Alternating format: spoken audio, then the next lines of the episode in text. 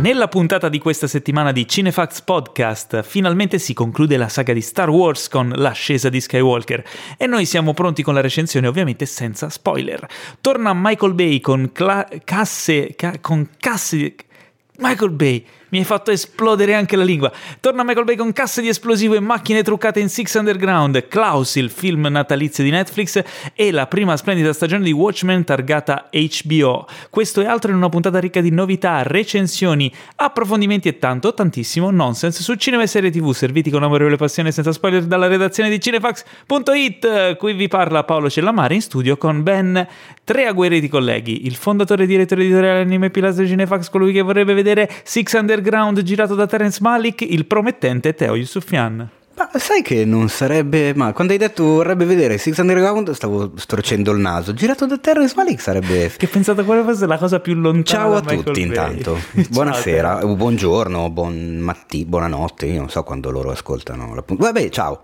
Vai, non prego, lì di storie che magari anche... stanno guidando. Esatto. Eh, insomma, accanto a lui il curatore della rubrica Good Night and Good Luck, colui che si emozionerebbe tantissimo se al suo compleanno dalla torta uscisse Werner Herzog in bikini, l'incontrollabile Adriano Meis. Werner Herzog in bikini non so se sia una bella immagine. Però ti emozioneresti. Mi eh emozionerei. Salve a tutti, salve agli ascoltatori. Mi spiace di monopolizzare il le ospitate del podcast, ma io sono venuto perché vi ho portato un ospite, non un collega. Un ospite specialissimo, ha lavorato sui Transformers e più recentemente su Klaus, il primo film d'animazione targato Netflix, artista VFX e animatore Nicola Finizio. Grazie ragazzi per l'invito. Eh, Venezuela in bikini, magari no, ma Klaus Kinski in bikini? Ma ah, legandoti a Klaus, però Cla- Klaus, Klaus Kinski adesso, ah, chiaro, chiaro. Eh ma, Mag- magrissimo. Ma, ma, perché non Natasha Kinski? non va così. Allora, però lì vai sul facile, capito? Eh, lo so, eh, ogni tanto dai, non possiamo essere sempre così grotteschi.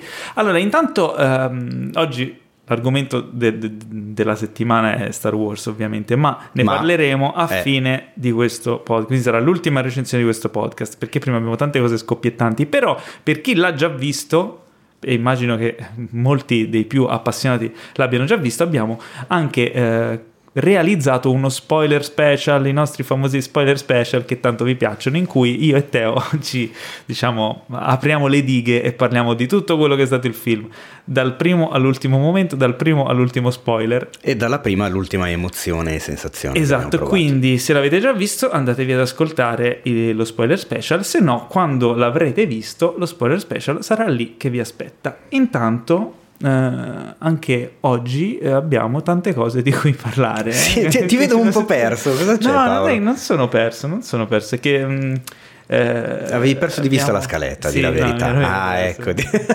Comunque, che bello avere per oggi, per la prima volta, un, qui in sala un ospite che viene direttamente dalla lavorazione di uno dei film di cui parleremo, che è appunto Klaus e infatti vorrei aprire con, insomma, facendo un po' anche la conoscenza di Nicola. Direi che è il caso. È qui e eh, ce l'ha portato il buon Adriano, ma noi ancora, Nicola, non ti conosciamo, quindi eh, co- com'è questa tua... Mh, mm, Tra l'altro, eh, scusa, parentesi, ma il Mace ha intervistato Nicola e trovate l'intervista su cinefx.it, quindi se uno vuole leggersela può anche leggersela, ma è sicuramente altrettanto se non più bello eh, sentire dalla viva voce di Nicola. Ma anche perché gli faremo domande diverse, eh no? certo. le domande che gli faremo qui saranno molto più intime, molto compromettenti. più esatto, compromettenti. Quindi eh, intanto dove tu hai lavorato alla, alla, post, cioè non alla post, perché poi è un film d'animazione, quindi alla creazione.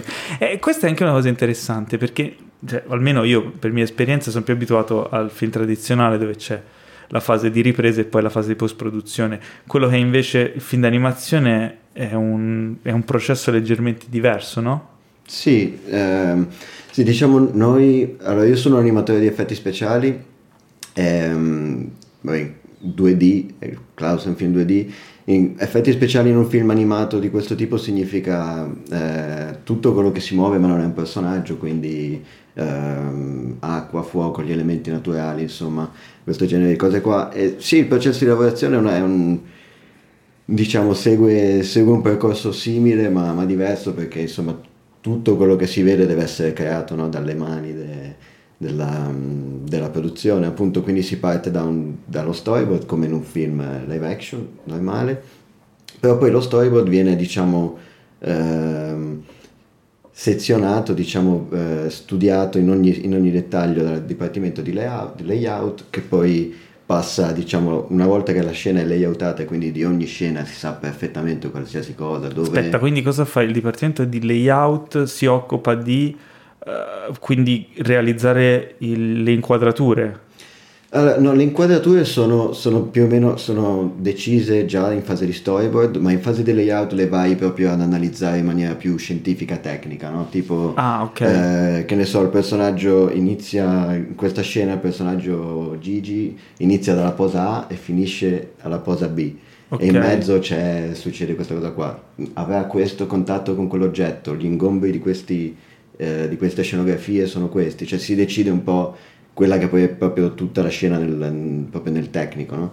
Perché poi una volta che il layout, diciamo, ogni scena è layoutata, è finita, è approvata, viene diciamo inviata a tutti i diversi dipartimenti, c'è il dipartimento di background che eh, si occupa delle scenografie e in questo caso dipinge le scenografie a mano, dipartimento di animazione. Ma lì c'è uno scenografo che crea il design di queste scenografie o e lo fa direttamente il reparto di background? Eh, c'è tutto uno studio che si fa in pre-produzione, ci sono i, beh, in, nel, nel, nostro caso di Klaus c'erano i, i due eh, production designer, noi li chiamavamo in realtà mm-hmm. direttori artistici. Eh, Vabbè, i production designer sono gli scenografi.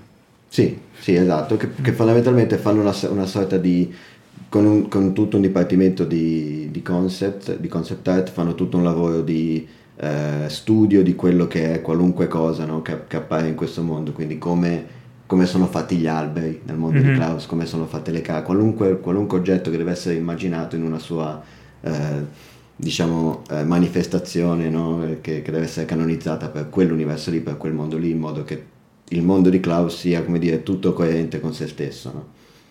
E allo stesso, allo, parallelamente a questo lavoro qua c'è il lavoro poi dei character designer che sono quelli che decidono ovviamente l'aspetto che hanno i personaggi eccetera. Sì, è vero, io do un sacco di cose per scontate. No, no, ma io, tu vai avanti, io poi quando le note te lo chiedo perché effettivamente ci sono delle sono cose in comune, ma sono anche delle differenze perché tutto quello che viene creato è, parte dal, dallo storyboard, ma viene fatto su carta, cioè comunque a mano, mentre il film tradizionale parte dallo storyboard e poi c'è un'infinità di casualità che lo vanno ad alterare, cioè non è più nel controllo effettivo e totale del regista e dei produttori, ma subisce tutta una serie di appunto variabili, no? Difatti, difatti questa è una cosa che io invece venendo da eh, percorso opposto rispetto a te, no? venendo invece dal mondo dell'animazione, io trovo incredibilmente difficile pensare che una volta che un regista ha lo storyboard in mano, come il regista riesca effettivamente a materializzare quelle immagini su, su, pellicola, cioè su, su, sulla scena, comunque lo trovo perché noi voglio dire bene o male, ok, la decidi eh, così, la certo. disegni così e si fa così, no? Eh. Invece se tu fai uno storyboard immaginando che puoi fare quello che vuoi perché sei davanti a un foglio bianco per il momento in cui ti trovi alla vera e propria al set, eh, so cazzi. E lì c'è lo storia e dici, ora, ora, vediamo, ora vediamo che viene fuori. Eh. Capito? C'è quella variabile lì. Ora vediamo cosa viene fuori, speriamo che sia meglio dello storyboard e non peggio, però non si sa mai cosa può capitare. Entro a gamba tesa. Eh, io ho visto Klaus, mi è piaciuto molto e non perché ci ha lavorato Nick che è mio amico. L'ho trovato un film che ha, delle, ha, una certa qual parentela con le produzioni classiche Disney, ma è un film che ha una sua identità a sé stante e ben precisa e soprattutto ha delle innovazioni tecniche che secondo me sono ben visibili anche a un profano come, come sono io. Quindi la domanda che vorrei fare a Nicola è quali sono, qual, qual è questa nuova tecnica che è stata utilizzata per Klaus?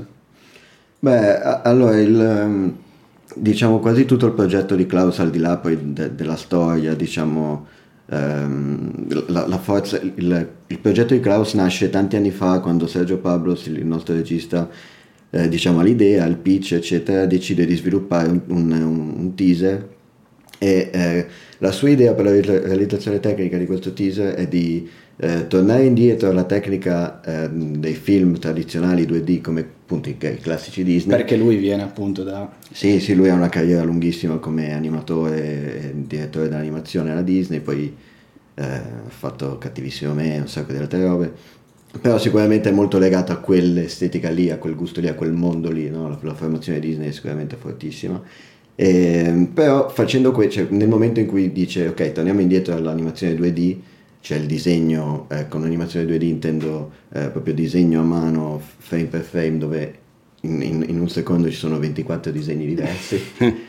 Ehm, dice proviamo a, a, portare avanti questa tecnica con le tecnologie di oggi perché quando, quando diciamo il 3D in un certo senso ha soppiantato il, il 2D nella produzione dei cartoni mainstream eh, bene o male il 2D è rimasto, è rimasto fermo no? tecnologicamente, quindi ha, c'è, c'è, tutto questo gap dalla, dalla, nascita dei computer, del disegno, della pittura digitale che non è ancora stato ehm, come dire, sviluppato così eh, pienamente come in Klaus in, un, in, una produzione di, di, un film animato. Quindi fondamentalmente la, probabilmente la cosa che salta più agli occhi a, a, a chiunque vedendo, vedendo Klaus è come dire, la resa dei personaggi sugli sfondi che se a un occhio non allenato possono tranquillamente sembrare dei personaggi in 3D, perché hanno proprio una, un'illuminazione volumetrica, per cui è stato proprio sviluppato un software proprietario apposta per questo film.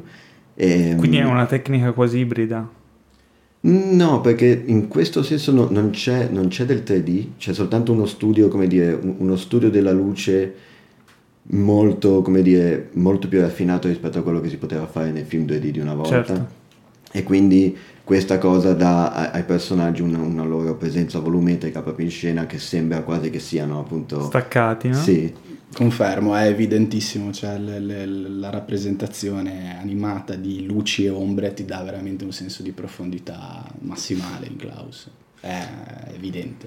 Poi questo, vabbè, anche perché anche grande merito ovviamente di nuovo dei nostri production designer che eh, Shimon Biernacki e Maciej Jakubowski per fare i loro nomi finalmente. Suppongo eh, siano polacchi. Polacchissimi. Eh proprio polacchissimi, qua, tipo gelidi proprio nel loro modo di come dire, comunicare il, più, il loro più grande apprezzamento, tipo eh, loro facevano le review no, col dipartimento di background, sì. tipo questo artista magari faceva per due settimane questo sfondo bellissimo, piaceva a tutta la crew, eccetera. Ah portavano la review, allora guardano, perfettamente accettabile. e la gente Fantastico. usciva festeggiando eh, certo. Mi è piaciuto io ho, ho una domanda da, da, da, da profano diciamo del, del, cinema di animazione dell'approccio tutto il lavoro che c'è dietro eccetera. Ed è proprio una delle cose più banali in assoluto da poter chiedere. Quanto tempo ci hai lavorato sopra per fare cosa? Cioè proprio nel, nel, nel, nello specifico, diciamo. Eh. Cioè, se riesci a, a mettere insieme le cose, ecco, i, i, tempi e tutto. Sì, beh, allora l'animazione è, è, dire, è, una, è una, forma di, di, di, espressione che richiede tempo. Quello non ci sono, certo, eh, non esatto. ci sono cazzi. Cioè, tu immagina che per fare una, una, camminata di un tizio, di un passante, capito, che, che nessuno noterà mai, un, tipo un figurante, capito, nella scena, ci vuole una settimana di lavoro di una persona. Fantastica sta cosa. Quindi... Ne, Fantastica perché non lo devi fare te. no, ma no, in realtà guarda che cioè, io apprezzo tantissimo invece proprio il, il, lavoro di fino, cioè quello dove sì, sì. le persone si impegnano, come appunto ha detto lui, per fare la, la, Eh sì, cioè una, una settimana per fare la camminata di uno in fondo. E Lo magari cazzo, tirandola un po' c'è. via perché c'è poco tempo. Sì, sì, ovviamente. certo. no, poi cioè, questo è fondamentalmente secondo me il, il motivo principale per cui eh, non è facile farsi produrre un film animato e nel momento in cui ci arrivi non sempre si hanno situazioni di budget così eh, che ti permettono appunto di fare tutto quello che vorresti. In questo caso noi siamo stati fortunati perché insomma ci stava Netflix che, che finanziava e abbiamo avuto, soprattutto nelle prime fasi della produzione, abbiamo avuto un sacco di tempo per, come dire, fare delle cose, metterci un sacco di impegno, poi alla fine non erano la cosa giusta e allora bisognava rifarle e tirare nel, nel cestino settimane di lavoro. Porco magari. cane. Eh, a questo proposito ti faccio una domanda. Ora, ovviamente ci saranno delle cose a cui immagino che tu non possa rispondere e non rispondere a quelle cose, non voglio metterti nei guai. Però Mi appello al quinto. La mia domanda è una curiosità, esatto. è una curiosità più generale eh, su, su, Netflix, sui prodotti, diciamo, eh, foraggiati da Netflix. Um, e qui poi si legherà un po' anche con Six Underground. Nel senso, um, qual è il livello di attenzione che mette Netflix nel supervisionare questi prodotti? Cioè, vi, vi inviavano delle note, inviavate dei prodotti, oppure vi lasciano più libertà artistica? Beh, allora, allora, questa cioè, rispondo come dire di sponda a questa domanda okay. perché, perché, no, ma per, perché principalmente non perché non, non voglia dire cose, ma semplicemente perché io, non, io, personalmente non ho mai avuto a che fare direttamente con, con loro. Però diciamo il, il nostro Sergio Pablos, il nostro regista, ha sempre detto di di aver avuto una grandissima libertà artistica okay, in sì, allora film. Beh. rispecchia quello che, che, sapeva, insomma, che Netflix Ottimo. cerca di non eh, imporre nulla ma lasciare totale libertà. Addirittura il fatto che non comunichino poi neanche dopo il, eh, il numero di, di visualizzazioni o comunque la, il successo o meno di un prodotto quando è un seriale e Ogni tanto lo fanno però. Ogni eh. tanto lo fanno per sboronare. Esatto. Anche ma poi, eh, tra l'altro con... senza, cioè nel senso lo fanno loro, ma questa è una cosa che avevamo già affrontato. Sì. Lo fanno loro senza un, so, una società terza che possa attestare il fatto che dicano il vero. Eh, uno Vabbè. può anche dire, nella prima settimana l'hanno visto 15 milioni di persone, ho capito, ma boh, cioè, ok, d'accordo, cioè, come faccio a sapere se è vero o no? Diciamo che questa cosa eh, implica una grande responsabilità dell'artista perché eh, sì, tutto quello che viene fuori è responsabilità sua, non, una... non ci sono imposizioni né nel bene né nel male. Quindi è interessante poi anche nel vedere il risultato perché è un risultato completamente puro.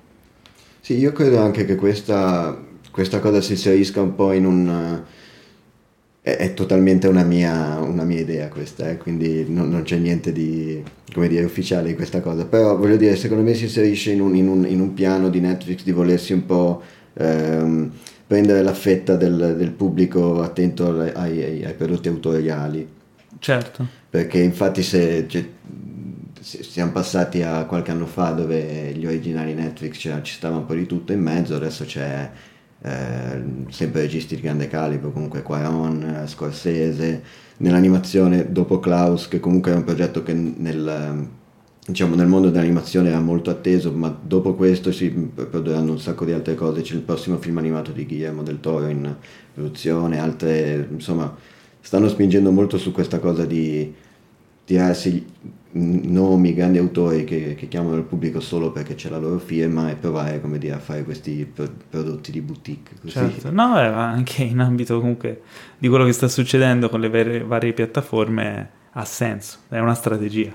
Tra l'altro, prodotti di boutique, da cui ricordiamo il capolavoro indiscusso della storia del cinema, Six Underground, di cui parleremo chiaramente. Di cui... oh, ma chissà perché non vedete l'ora di parlare di Six Underground. perché tu non capisci, Teo, qui vediamo, e lui mi da, io lì volevo arrivare, vediamo Michael Bay nella sua forma più pura. Ah, giusto, è vero. Totale libertà artistica. Totale libertà artistica. Fantastico. Eh, eh, incredibile, totalmente incredibile. Vabbè, già rido. Ma abbiamo un sacco di argomenti questa settimana. Abbiamo tra l'altro tre domandone coi fiocchi. Però prima di queste domandone vorrei parlarvi un momento del nostro sponsor Infinity, il servizio, perf- il servizio streaming perfetto per i cinefili. Migliaia di film e serie TV nel catalogo, disponibili sempre su tutti i device ed ogni settimana in regalo un film premiere. Cos'è un film premiere? È un film so, in dillo anteprima. tu, perché me lo chiedi? È un film in anteprima. È un film in Chiedevo anteprima. metaforicamente. Ah, ok. Ma in anteprima per quanto? Per una settimana. Una settimana, quindi potete vedere un film nuovissimo. E questa settimana, dal 20 al 26 dicembre, c'è Pokémon Detective Pikachu, che io me lo sono perso e lo volevo vedere. Che è il film in cui Ryan Reynolds doppia Pikachu. Pikachu, esattamente. Eh? Quindi... Che è un, è un, piccolo Deadpool alla fine, perché fondamentalmente la, l'intenzione sì. eh, sua nel personaggio Ma è molto Deadpool. Diciamo che Ryan Reynolds eh, ormai interpreta sempre Deadpool. Sì, esatto.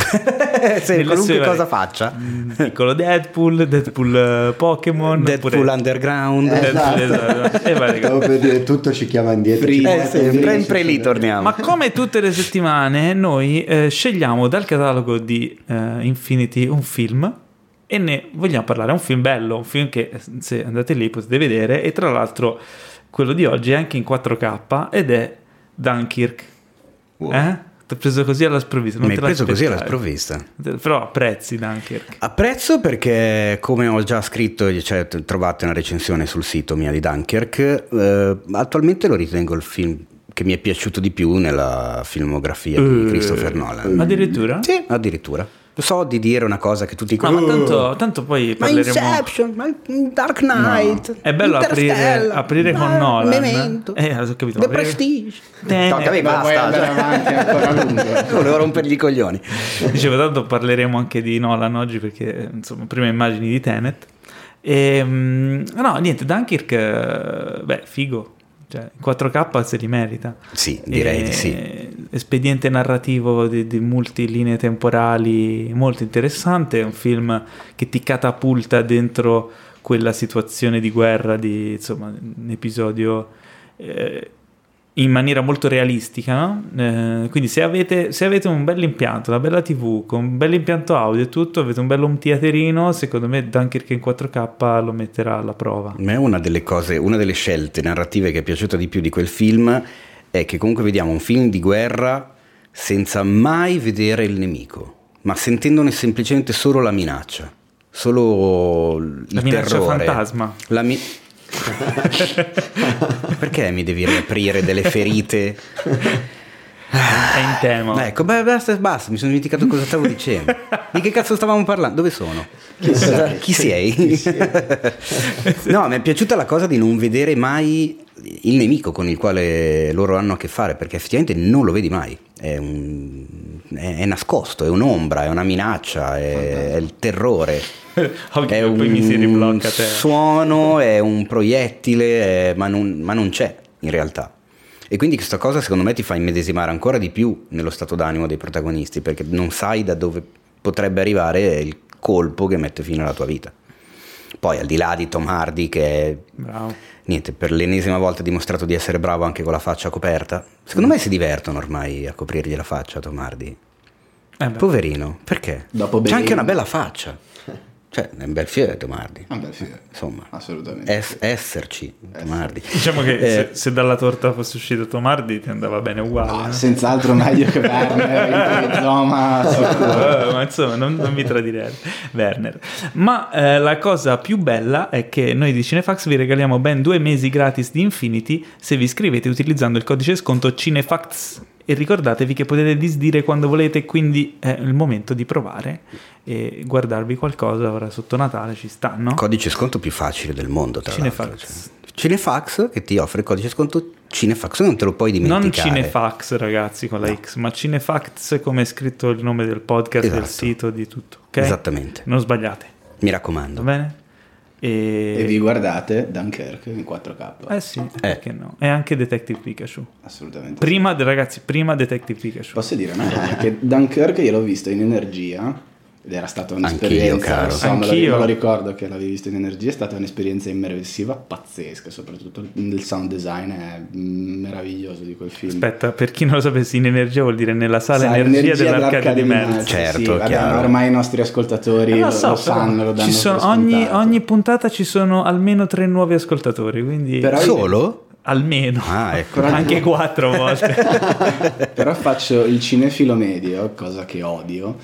E allora non lo fare? Eh, lo so, però mh, il paragone, il metro di giudizio che viene utilizzato sempre sui film di guerra è Salvato il soldato Ryan e secondo me da quel film là di Spielberg non è mai uscito un altro film di guerra che ti riesce a gettare dentro una scena. Dici come lo, immersività. sba- lo sbarco, lo sbarco iniziale Beh, è qualcosa di inarrivabile. A livello me. di immersività, Eh sì. Oddio, parlando di film di guerra, però mi viene in mente che oggi è il 18 dicembre 2019, quando registriamo, non so poi gli ascoltatori Quando, quando sentiranno la puntata, però il 18 dicembre del 1979, quindi esattamente 40 anni fa, uscì in Italia Apocalypse Now. E lo sapevo che c'avevi sempre. Eh certo, eh, non potevo non menzionarlo almeno oggi, dai. Teo, non è l'unico film bello di guerra che sia stato fatto. Smettiamo questa cosa. Io lo so che tu, è eh, semplicemente il tu hai film più bello per che sia lui. stato fatto. Eh, non è- c'è, anche, c'è anche un altro film di guerra che davanti alla guerra mette le stelle. Eh, ok, eh, ti riferisci forse a... A Star eh? Wars. Ok, sì, avevo capito. è un film di guerra Star Wars. No, No, perché, Perché si dovrebbe chiama essere? Star Wars? Perché si chiama Star Wars, non si chiama Ma perché sono, Star- sono guerre stellari. Eh, è un film di Eh, guerra. Sì, è un film di guerre però stellari. Ma passiamo alle domande. Va Vai. bene. Passiamo seriamente alle domande, perché abbiamo Fammelo. tre domande molto serie. Fallo. Io intanto, aspetta, ne approfitto, faccio una piccola parentesi per salutare i ragazzi che ci stanno guardando. Madonna, tutte le volte mi devi interrompere in il live. flow, interrompi il flow del podcast con Ma- questa cosa della live. Non ce ne frega nulla, vero ragazzi che ascoltate il, il podcast? Basta questa Instagram e le live. No, è vero, perché noi per premiare quelli che ci guardano sulla live di Instagram potremmo rispondere a una delle domande che ci mandano subito live su Dici, Instagram. dici, Certo. vabbè, intanto rispondiamo a Intanto quelle. rispondiamo a queste qua, poi vediamo che domande ci vediamo mandano. Se questi, se questi omuncoli che guardano Instagram riescono Perché devi maltrattare il nostro pubblico? Questi esserini che sono piccoli lì nel telefono riescono a mandare delle, delle do- Paolo. Degli omini piccoli. Ah, non, guarda che non funziona così, Paolo. Ah, no? Non ci sono dei. Ah, non è, non so, non degli ometti. No. Ah, no, io pensavo fosse così. Marco Luccone, che invece non vive nel telefono, ci chiede perché i film non vengono girati in ordine cronologico? Questa è una bella domanda, è una domanda un po' tecnica.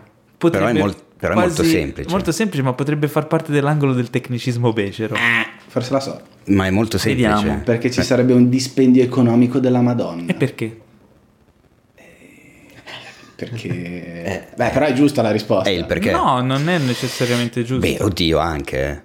Cioè, economico, Allora. organizzativo, produttivo, nel senso i film li giri se tu in una sceneggiatura che prevede determinate scene all'interno di un ambiente o in un ambiente esterno ben preciso e le scene che si girano in quell'ambiente eh, sono la, la Sei 2, confuso. la 25, la 28 e la 100, non le giri in ordine cronologico, le Allora. giri tutte insieme per Esatto. poi spostarti altrove. Ah, intanto non è una regola.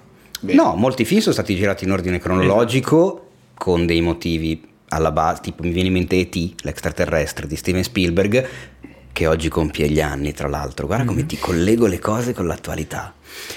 E.T. lui lo girò in ordine cronologico nonostante il costo eh, eh, diventava abbastanza importante, ma perché per far emozionare di più i bambini che così facevano gruppo e crescevano insieme, insieme alla storia, si affezionavano di più allo stesso E.T.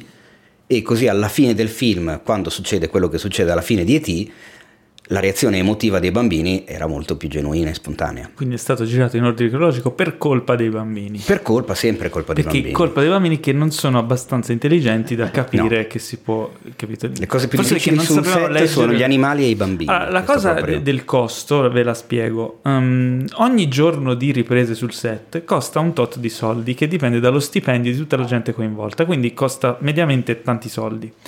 Eh, quindi l'obiettivo principale della preproduzione Che risposta quella- tecnica questa Esatto, proprio, eh. L'obiettivo principale della preproduzione è ottimizzare i giorni di ripresa in modo che si giri tutto il film in meno giorni possibili. Esatto. Per fare questo, anche lo spostamento da una location all'altra, anche eh, l'allestimento di un set e un altro, porta via tempo e quindi porta via soldi.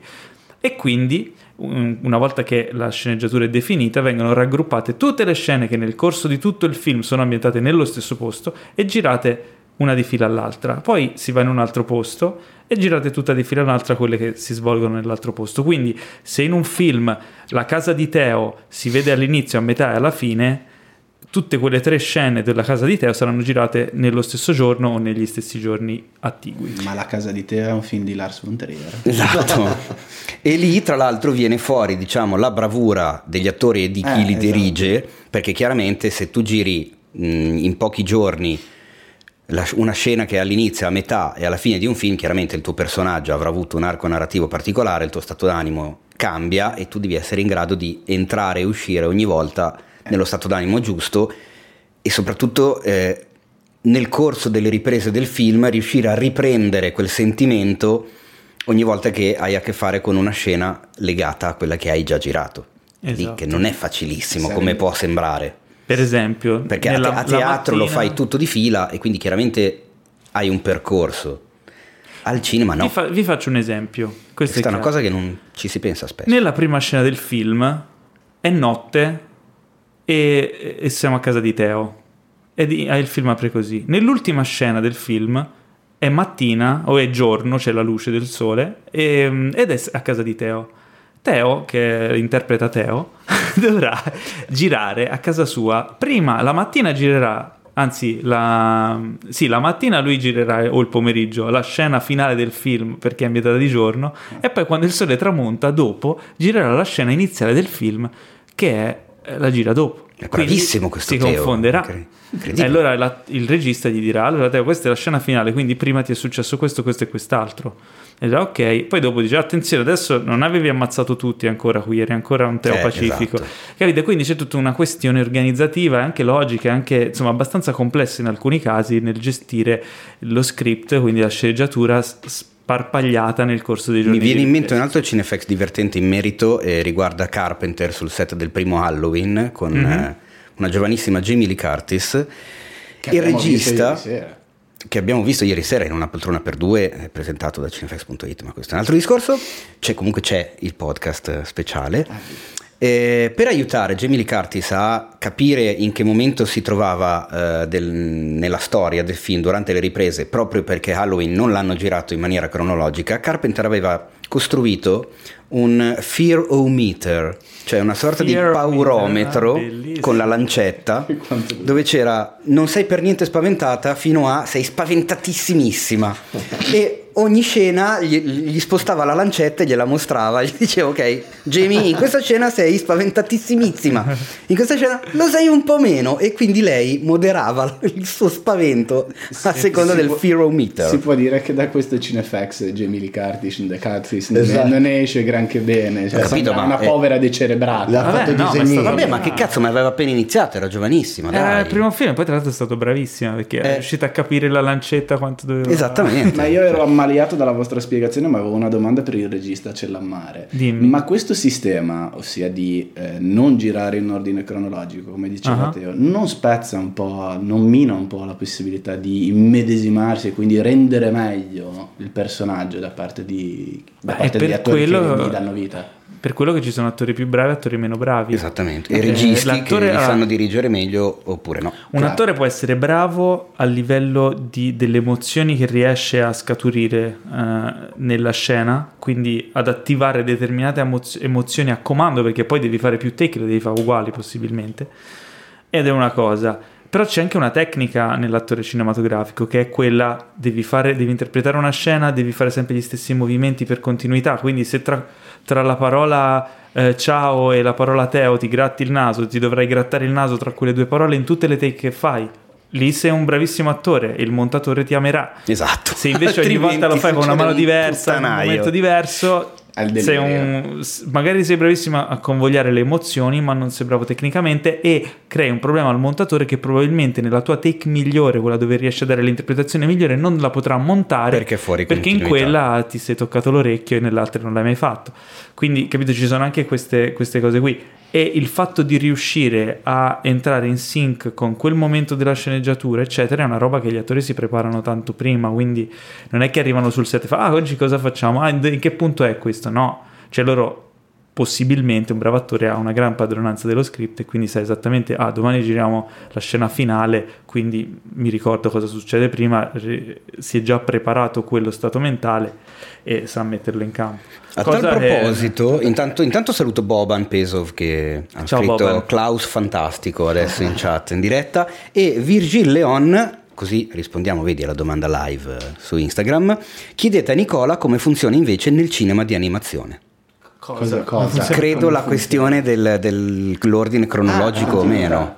In effetti sì, ci stavo pensando prima mentre ne parlavate, funziona mm, in maniera simile al, a- per un film live action, nel senso che anche lì si fanno ehm, tutto il dipartimento di, di produzione, sono tutte queste persone magnifiche che insomma organizzano il lavoro per chi poi effettivamente deve, deve andare a disegnare que- que- queste scene, eh, fa in modo che eh, appunto l'ordine in cui le scene vengono prodotte sia il più ehm, economicamente sensato possibile, ovviamente. Quindi, eh, per esempio, nel caso di Klaus c'è un, un esempio molto simile: ci sono un sacco di scene in- nella stessa scenografia che è questa scuola materna, che però cambia moltissimo da come è all'inizio del film rispetto a come poi alla fine. Ah, ok. E quelle scenografie lì vengono fatte tutte con, con layout simili e quindi tutti gli, scenografi ovviamente sapranno già che ehm, lavorano insomma a, a, quella continuità lì separatamente, tutte in un pezzo e poi dopo si passerà a qualcos'altro. Stessa cosa per, per, i, per i, dire, gli animatori dei personaggi, viene fatto un vero e proprio casting come, mm. come proprio gli attori veri, cioè tipo Uh, in un film di questo tipo si è utilizzata un'organizzazione tipo quella dei film Disney, vecchia, vecchia, maniera, cioè ogni personaggio aveva il suo team di animatori che animavano quel personaggio lì. E, um, e all'interno del team il regista, che faceva anche in questo caso il direttore dell'animazione, decideva ok, questa scena qua eh, faceva il casting proprio questa scena qua l'anima lui per dire. Fantastica questa eh, cosa. perché poi, ovviamente poi la Sergio Barbos è stato appunto dall'altra parte della barricata essendo stato un animatore per quasi tutta la sua vita quindi stato, era molto bravo a capire quali fossero i punti di forza di, di, tutti, certo.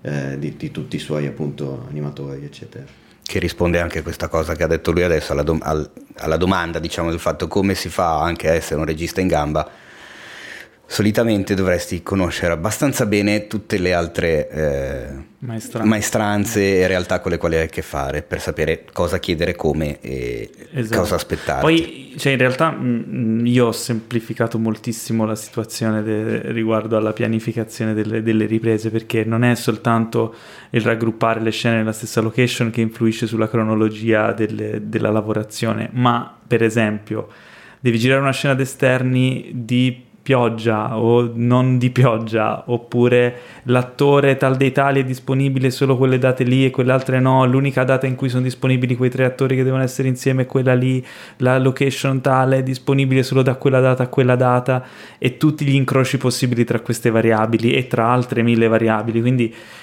ci sono casi in cui diventa veramente complicato, cioè faccio un esempio eh, che mi è capitato a me personalmente quando dovevo girare la scena finale d- del mio film ed era ambientata al tramonto su un tetto di un grattacielo, io ho dovuto dividere la scena in due, in due giornate perché non si riusciva a girare tutto quello che c'era da girare in un unico tramonto e spezzettare la scena in modo che fosse conseguenziale e che poi montate insieme le riprese di due tramonti diversi venissero fuori come un unico tramonto, quindi era spezzettata in varie situazioni che si co- eh, coesistevano e dovevano poi al montaggio risultare, cioè non, chiaramente non hai il controllo del sole. ah, no, ma non si certo. fa tutto in post. No, in realtà eh, il, proprio lo shot conclusivo doveva essere col sole che sparisce all'orizzonte e l'abbiamo mancato tipo di un minuto. Minchia. Siamo arrivati allo shot finale col sole che stava correndo, le ultime tecche erano tutte buona la prima, buona la prima per arrivare lì col sole. Siamo arrivati a girare, il sole è sparito nel momento in cui ho dato l'azione e che ho detto eh, giriamola uguale, il sole lo mettiamo in post e vaffanculo lo metto grosso così. Infatti, infatti è gigantesco, mi ricordo. Il sole è gigantesco proprio da, da finale. No, di, sta, sta cosa di, di, appiccicare le cose insieme, tra l'altro mi viene in mente anche a me, è capitato in uno dei lungometraggi che ho girato ormai, eh, si parla di vent'anni fa. Eh, ma mi ricordo soprattutto su uno che c'era una, lo- una delle location importanti del film dove gli interni sono girati in provincia di, Pavi- di Pavia il bagno è il bagno di casa mia a Milano e l'esterno è un esterno a Sesto San Giovanni, eh, qua vicino Milano. Ma in realtà nel film è la stessa casa. Eh eh, però eh, funziona, ovviamente non l'abbiamo girato in maniera cronologica, cioè abbiamo girato gli interni a Pavia in un momento, gli esterni a Sesto in un altro sì, momento. ma come in, in momento. Six Underground. E quindi si crea questa, questa casa. vir- la cosa figa secondo me del cinema in questi casi è che si creano questi ambienti inesistenti nella realtà, sì, cioè questi ambienti dicevo. virtuali. Questa casa effettivamente di questo film non esiste perché è formata da dei pe- è un Frankenstein di case e di location messe insieme. Ma tu poi guardi il film e non, non ne hai idea. Cioè, sì, la prendi eh. per buono, lo prendi come, come, location unica. Ma infatti, ragazzi, se andate a Firenze per vedere le, le strade di Six Underground e, e, girate l'angolo, non c'è Siena e poi giri l'altro angolo e sei di nuovo a Firenze. No, ma, ma questa dire. cosa, ma scusami adesso, questa cosa l'hai detta, l'hai scritta anche nella chat. Lungi da me. No, ma perché vedi che mi, mi, è, mi, è, caduta una palla. Ma questo ne parliamo Lungi dopo. da me difendere quell'uomo lì, che lo ritengo Poverina, veramente un, un danno per la cinematografia che, che mondiale, per, i, per il gusto cinematografico di tutti gli spettatori del mondo da ormai più di vent'anni. Dovrebbe smetterla. E comunque, ma succede in tutti i film. Sì, ma si Tu l'hai notato perché, essendo cresciuta a Firenze, conosci la città, magari io che ci ho vissuto un anno me ne renderò conto anch'io di quando passa da Ponte Vecchio prima e dopo. Ma in tutti i film succede. ma Se tu guardi un inseguimento girato a San Francisco, non è che si girano a destra piuttosto che a sinistra. Effettivamente ci sono le strade che nella realtà sono a destra o a sinistra. Ma è vero questo, Teo. però tu lo sai Succede. che c'è, se c'è una cosa nel cinema che è normale, Michael Bay la vuole fare di più. Ok. Quindi, capito, è tutto, è tutto di più. Eh? Vabbè, ma, ma- questo ne, ne parleremo Ma dopo. poi parleremo. sottovalutate una cosa, le macchine nei film di Michael Bay vanno veloci, eh.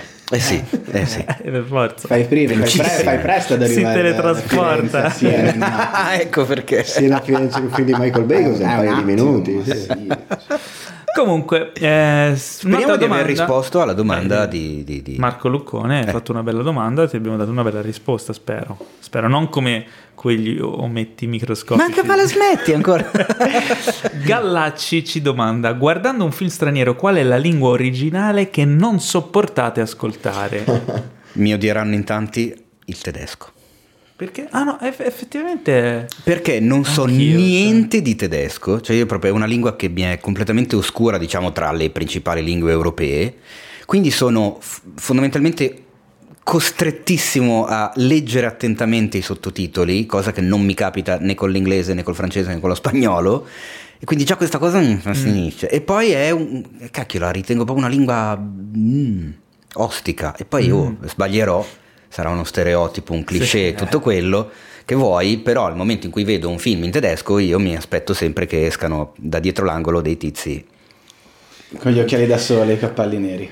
No? No, con le uniformi, con il teschietto sul, sul- col casco, pronti a sgominare gli ebrei. Ah, io cioè, mi ricorda che- sempre quella roba lì, non, dai, non posso fare che- a meno. Quanto sei stereotipato? Eh, ma lo so, è che non è colpa mia. Voi cioè. ragazzi?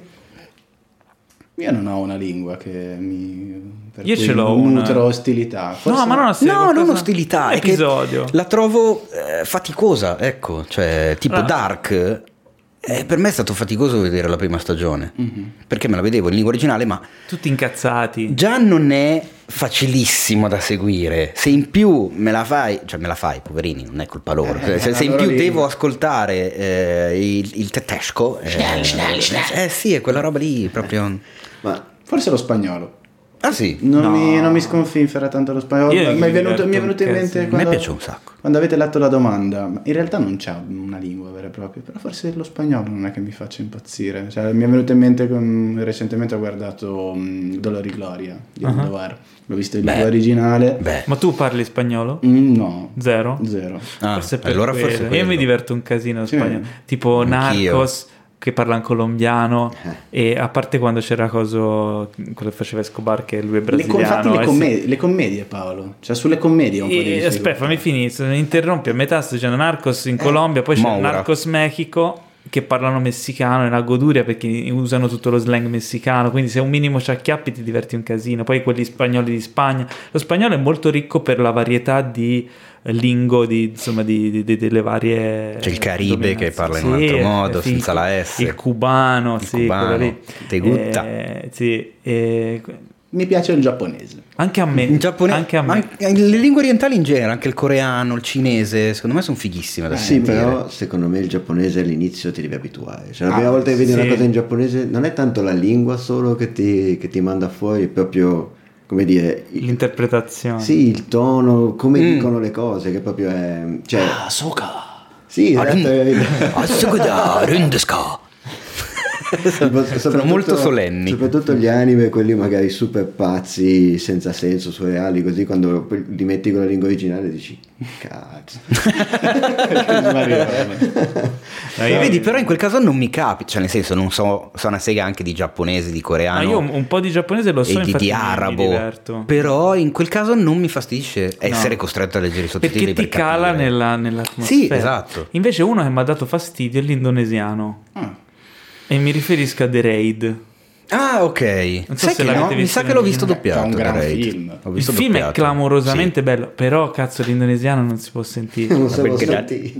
Ma l'indone- l'indonesiano Eh, sì, Allora vedi questi qui che arrivano lì. "Ah, È vero, forse è vero. L'indiano. Ho detto una cazzata, non è lo spagnolo, l'indiano e il paki. che No, l'indiano, mi diverte. L'indiano ha una sua estetica, dai. Sì, ma l'indonesiano è quel misto è di indiano e, e asiatico che poi in quel contesto lì, poi magari, cioè, chiaramente ho visto un fi- due film, Raider e due.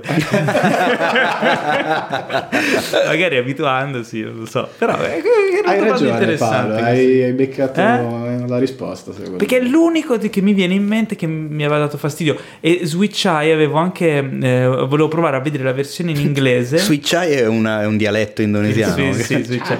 Eh, provare a vedere la versione in inglese. Che però è, è atroce. La versione in inglese sembra tipo quei doppiaggi col fuorisync. eh, Madonna. Che tipo, è una roba tipo atroce. Tipo rumorista di sembra scuola di polizia. Sembra un film cinese degli anni, degli anni 70, tipo doppiato male. Vabbè, Comunque, comunque. a, a proposito di queste cose qua, un esperimento interessante da fare è quello di eh, ascoltare uno di questi film qua in lingua originale col doppiaggio, col, con i sottotitoli di una lingua che non conosci. ti immerge di più. È che è un delirio. Fantastico. Io proprio- Sì, è come quando guardi il film cinese con i sottotitoli in cantonese. Bello. che bello. Allora, l'ultima domanda, domandonella, è di Satoshi o Satoshi, insomma, deciditi come lo scrivi. Eh, quale storia d'amore cinematografica avreste voluto vivere? Uh, questo è pesante.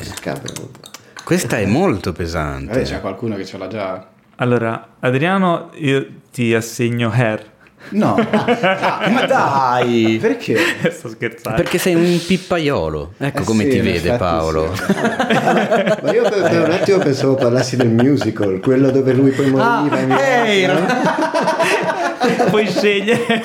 Ma che gente di merda c'è in questa stanza? Ma Spiegare, ma io ti ho portato qua nel podcast vero? e te mi insulti. boh. Vabbè, tu assegnamene una a me, così Eh, ma siamo aspetta, la, la storia d'amore in un musical va che è una figata, cioè, nel senso che, che tutto il mondo canta le sue emozioni Insieme a te. a te. Bello, bello. Eh sì. Dai, ti mi, mi prendo il, il tuo proiettile, assegnamene uno. Ci per me. penso.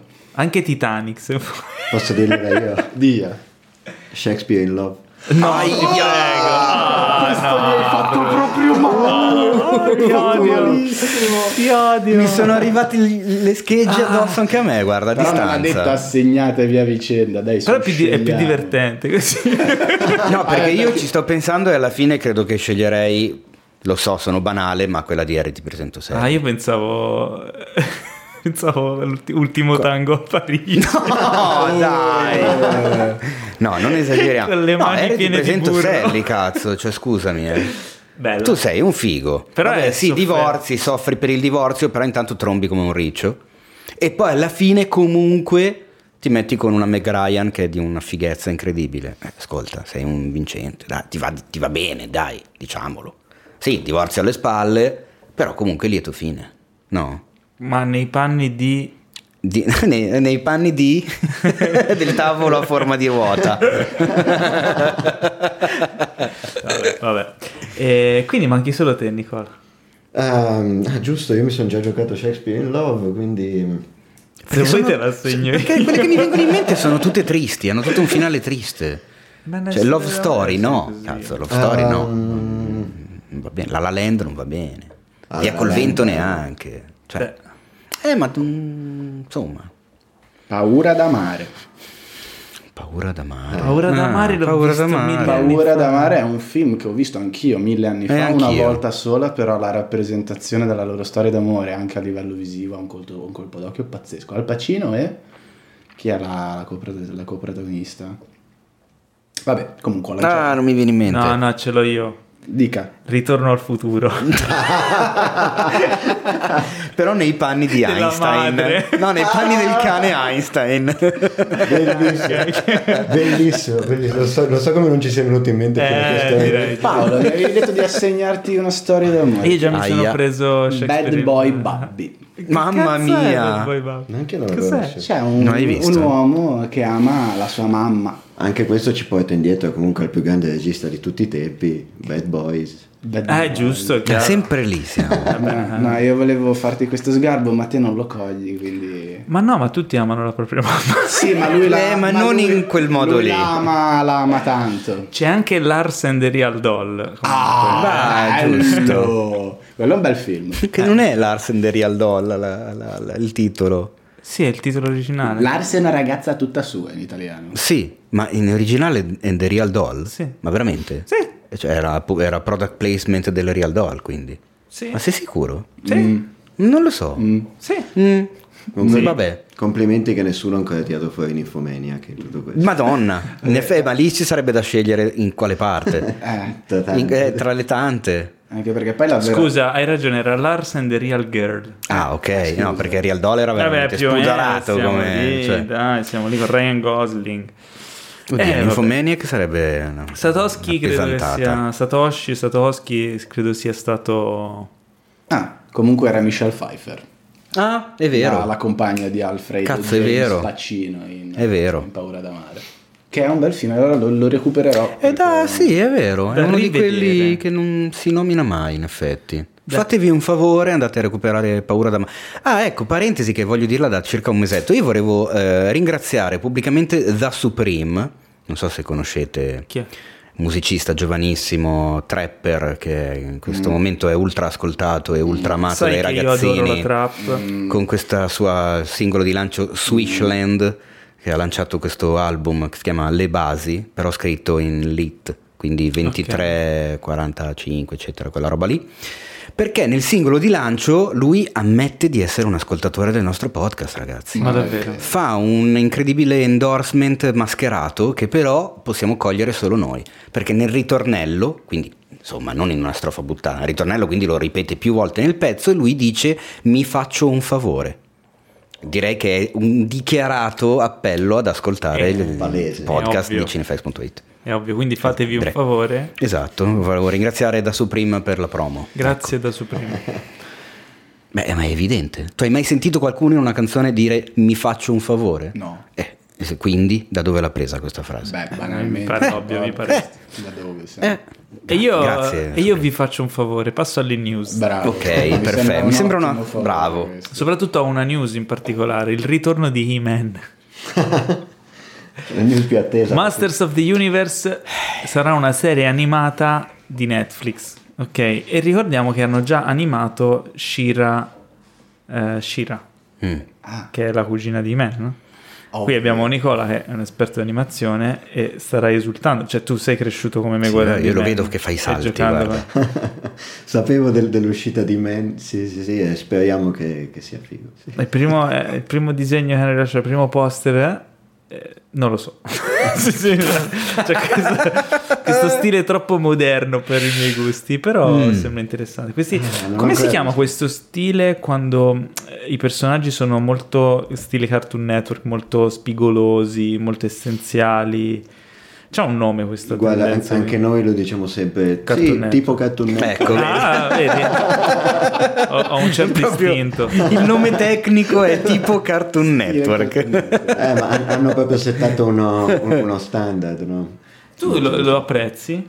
Cosa, Da Cartoon artista, Network? lo- quello stile lì? Sì, a me piace molto. Perché è Pu- pulito, no? È essenziale. Sì, poi eh, diciamo che nasce, quel- quello stile lì comunque nasce in contrapposizione a- al, al cinema Disney, no? dove c'è tutto quanto è un po' diverso, sia i, i personaggi sono fatti nettamente in modo più semplice, stilizzato, no? così proprio tagliato, netto, l'animazione è più eh, a risparmio, no? più Ah. di- dinamica, nel senso c'è soltanto quello che, che deve esserci.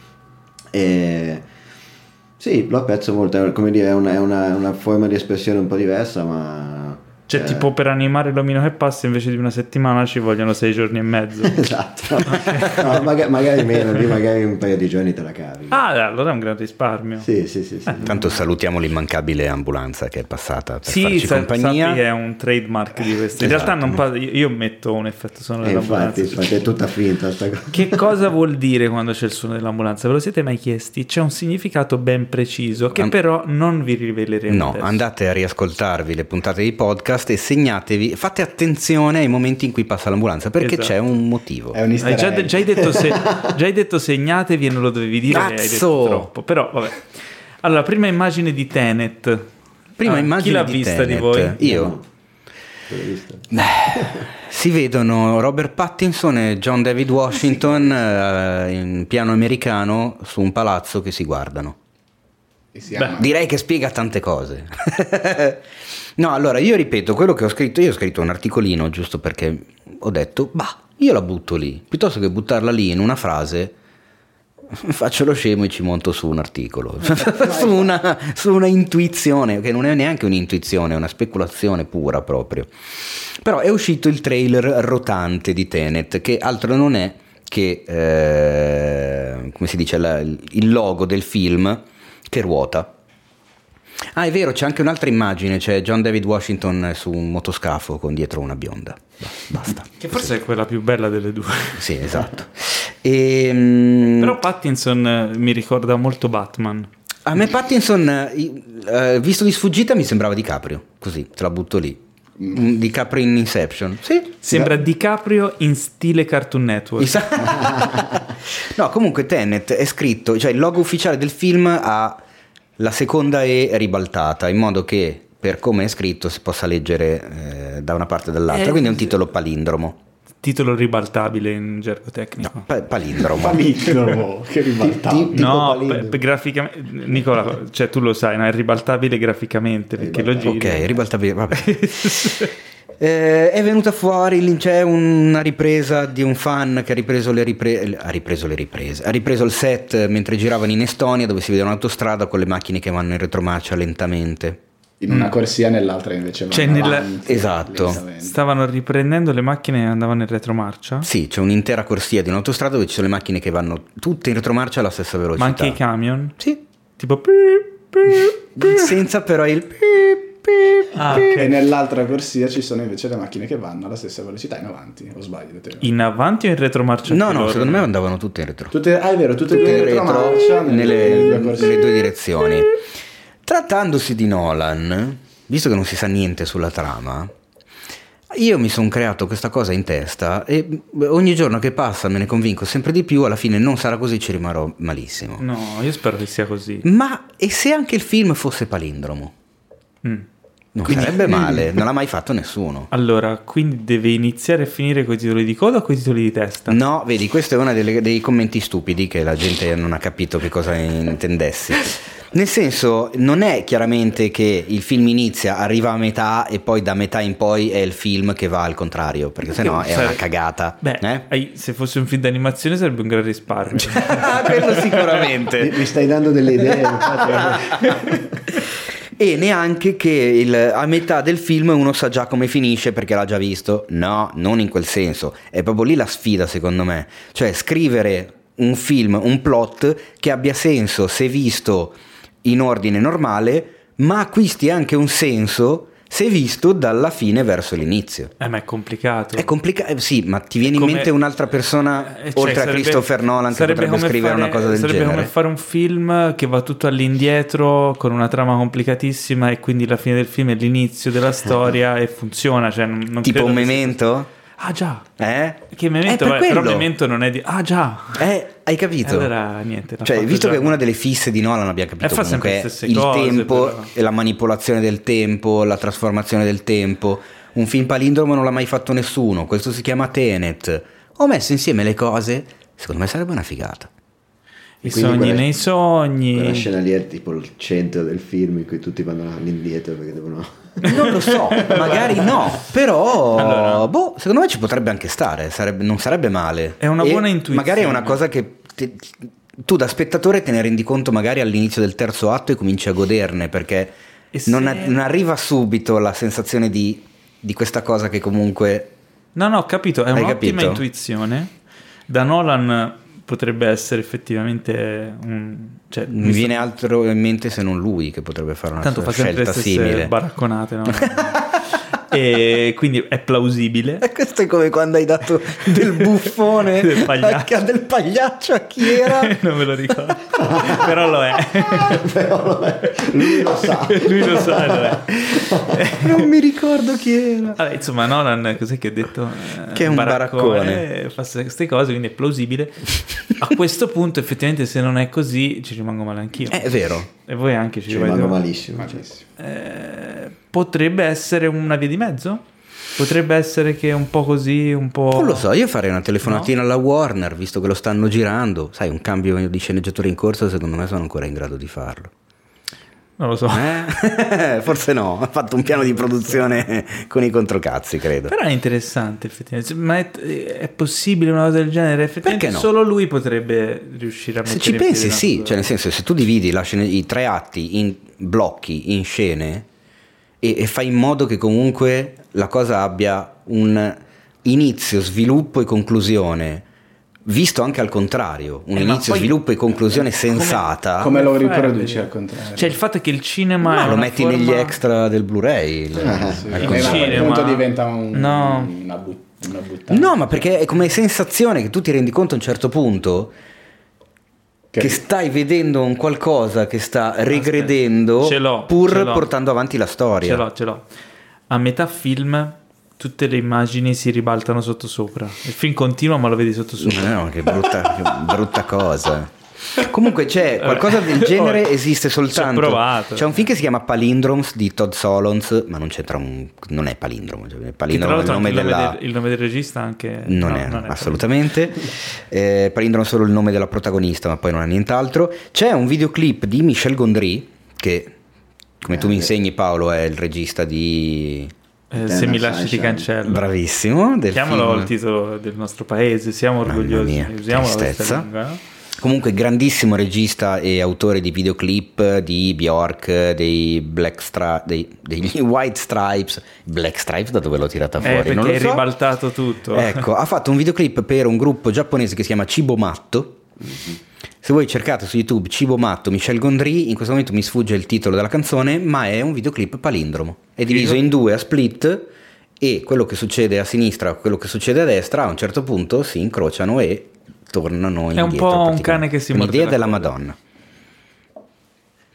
Comunque, Comunque, eh, andiamo avanti. riferendoci, tra l'altro, mi aggancio al fatto che tu hai nominato il film Eternal Sunshine. eh, No, veramente l'hai detto tu. Ti cancello. Eh, per annunciare una cosa. Se, cioè, pri- prima di, cioè, aspetta, prima di fine anno, ci sarà un'ultima. ah, intanto vorrei dire che salteremo una puntata perché è Natale e insomma, ragazzi, cioè, insomma, eh, Ma poi voglio dire, diciamo Ma- che c'è una settimana con tre podcast, quindi esatto, diciamo che cioè ne avete abbastanza, c'è. mangiate tanto, storditevi così non avete bisogno di ascoltare il podcast, ma prima di fine anno ci sarà un'ultima puntata in cui eleggeremo il titolo me- peggio tradotto dell'anno. Aia, è un lavorone Quindi- quest'anno, eh. Sono dati da fare Eh, no, quest'anno. ce ne sono un paio che sono in lizza. Porco cane. Quindi eh, fate intanto, mandateci le vostre proposte, anche se so che non apprezzate essere degli omuncoli che vanno su Instagram, Oh, ma Madonna. Eh, Ma no, ma ce le mandano Scrivete- su, sì, su Facebook, scrivete, io sono un omuncolo e poi... E voto. O- Però o guarda come sei un'omuncola. sessista. Ah, o ecco, un'omuncola, oh, eh. omuncola in generale. eh. Um, app- appartengo alla razza Perché, degli scusa, non è donnuncola? Eh, hai ragione. Al femminile. Un omuncolo o una, Una donnuncola? e, e fateci le vostre candidature. Prima del, del podcast, de- della registrazione, eh, sceglieremo la cinquina dei nominati e, e poi insomma ne discuteremo la, la prossima Ma te puntata. credi davvero che qualcuno risponderà a questo nostro... Assolutamente no, e se non lo farete Noi- decideremo noi. Noi abbiamo il pubblico fantasma, tu non Ma lo non è sai. vero, loro sono molto attivi anche Ma se non- sono degli Non omuncoli. interagiscono, cioè l'ultima volta abbiamo proposto, ci bastano tre voti per avere uno spoiler special su Carpenter diretto da Enrico. Ma guarda che sono arrivati, eh. Sono arrivati? Eh sì, sì. sono io che non ve l'ho detto in realtà. Ah, vabbè. Sono arrivati 3.000 C'è la voti. redazione fantasma, non il pubblico fantasma. Ah, ecco. Vabbè, questa era questa cosa qui che mi è venuta in mente, cioè un po' che ne parliamo, non abbiamo deciso, allora ho deciso io adesso. Si farà questo qui e daremo anche un nome a questo premio, perché non ha ancora un nome e ha bisogno di un nome. Quindi proponete anche il nome. Prossima news, Wonder Woman 3 e uno spin-off sulle Amazzoni sono già stati pianificati e lo dice la regista Patty Jenkins. Ok, tenendo conto che qui vedo, vedo della grande sorpresa, no? Eh, tra l'altro, cioè, tutti attendiamo con ansia Wonder Woman 1984 Mhm. eh, e quindi stanno già pianificando il 3 e lo spin-off sulle Amazzoni. Eh, tenendo conto che Wonder Woman è il film DC Universe che era andato meglio a livello di incassi eh, quando è uscito, alla sua uscita no, del, del tutto l'universo DC, eh, se non sbaglio, No, forse quello insieme a Suicide Squad, non mi ricordo quale dei due è uscito prima. In realtà quello che è andato meglio è Aquaman. Ma come è uscito dopo? Ah, ok, sì. Al tempo bene. dell'uscita. Al Insomma, è tempo stato uno dei del- più grandi successi del DC Universe. È abbastanza, diciamo, eh, non è una sorpresa che stiano pianificando due, ben due film. No, certo, però... Però potrebbe essere anche la volta buona che pianificano le cose con un po' di anticipo e cercano di costruire qualcosa di un po' più complesso. Oppure no. Lo scopriremo. Forse, forse no. Forse Forse, sì. vaffanculo. Più o meno. Però questa è la news. Un'altra news, un'altra news di franchising gigante è Frozen 2, sesto incasso oltre il miliardo del 2019 per Disney. Eh sì, Disney aveva eh, beccato il record, aveva eguagliato il proprio record del 2016 con eh, film sopra il miliardo con il Re Leone quest'estate e poi ne sono usciti altri due e ne ha portati altri due. E ora c'è Star Wars in sala. E ora c'è Star Wars in sala che però, allora, eh, il risveglio della forza era arrivato a un miliardo di dollari mh, globali in 13 giorni. Mm. Gli ultimi Jedi ce l'aveva fatta in 16 giorni, Ah, quindi più tempo. in più tempo. Quindi per arrivare al miliardo, eh, quest'ultimo, l'ascesa di Skywalker, dovrebbe farcela in 13 giorni esattamente come eh, diciamo, forza. Io non la non vedo tanto possibile. Che ci arrivi al miliardo, sicuro, Sicuro, arriverà anche a un miliardo e mezzo, tranquillo. Che ci arrivi entro la fine Anche del 31 perché, insomma, dicembre, secondo me no. Però comunque per la Disney parliamo di eh, oltre 10 miliardi di incasso totale sul 2019. Ma allora che gliene frega? Ma Perché comunque fuori dal- dall'elenco ci sono Maleficent e eh, l'altro film che non ha fatto... Ah, e Dumbo, che non sono andati oltre il miliardo, ma comunque sono usciti e non è che hanno incassato poco. Eh no. E quindi è lo studio in assoluto che ha in mano la maggior parte di quello che c'è in giro adesso a Hollywood e sarà sempre peggio praticamente. A meno che... A meno che... Cos'è Eh, cosa? non so, sai, quando queste cose diventano così giganti, si gonfiano così tanto, c'è quello che viene chiamato la bolla, eh, la, la bolla che esplode, no? Mm. Quindi potrebbe, ora faccio, so, ipotizzando, eh, non, non auguro niente del genere a Disney, ehm, potrebbe collassare tutto su se stesso un giorno? E come? In che modo? Eh, non lo so. Ah, ecco, così, buttata lì a Una caso. cazzata cioè. estemporanea. Così. Va bene, d'accordo. Cioè, quanto, quanto si può saturare il mercato di prodotti del- del- di quel tipo lì? Non lo so, io innanzitutto sono curioso di vedere come andrà l'anno prossimo Artemis Fowl, che è il- uno dei film Disney originali in uscita per il 2020. È vero, è preso da una serie di romanzi, è una sorta di saga di Harry Potter più sulla tecnologia che sulla magia, però c'è sempre il ragazzino protagonista, sempre cose sul fantasy fantastico, saga che ho- a quanto ho scoperto è molto amata, comunque molto letta e vo- ha, tanta voglia di iniziare un franchise evidentemente perché è una serie di libri non fai solo Beh, il primo c'è film anche Free Guy, che è un prodotto c'è Free Guy che è comunque originale. prodotto Disney e voglio vedere come vanno questi che sono diciamo differenti da quelli che sono invece questi sei film sopra il miliardo del 2019 che sono tutti live action o sequel di saghe Ma soprattutto, se andranno male anche questi, Eh. quali saranno le mosse di Disney? e quelli di dar fuoco a tutte le loro polveri dei classici di animazione e riproporceli Oddio. come stanno facendo che fa la E quando, li avranno, Paolo. quando li Esatto. avranno finiti tutti? fanno li reboot rifaranno di nuovo? fanno tutto il reboot Li fanno Oh, animati di nuovo. esatto li fanno avanti per Eh, farli giusto. dopo ancora Mi sembra giusto. Allora, intanto è un momento triste perché è il momento di salutare Danny Aiello, attore eh, carissimo a, a noi del pubblico de- de- degli anni 80 e 90, perché comunque ha preso parte a alcune pellicole iconiche e eh, ci ha lasciato questa settimana, come tutte le volte che ci lascia un... Scorsa settimana. Venerdì scorso. settimana. Vabbè, ci ha lasciato di recente. E... Ci ha lasciato, Ci ha lasciato, ci ha ci ha lasciato, lasciato. lasciato. Purtroppo ci ha lasciato e come tutte le volte che ci lascia un, eh, un interprete a noi caro, vogliamo segnalare un film da riscoprire eh, in cui c'era il buon Danny Aiello. che secondo me molti giovani ascoltatori non hanno Non mai hanno visto, visto. dovrebbero Mhm. Andrebbero riscoperti un po' tutti. I- i- adesso non so.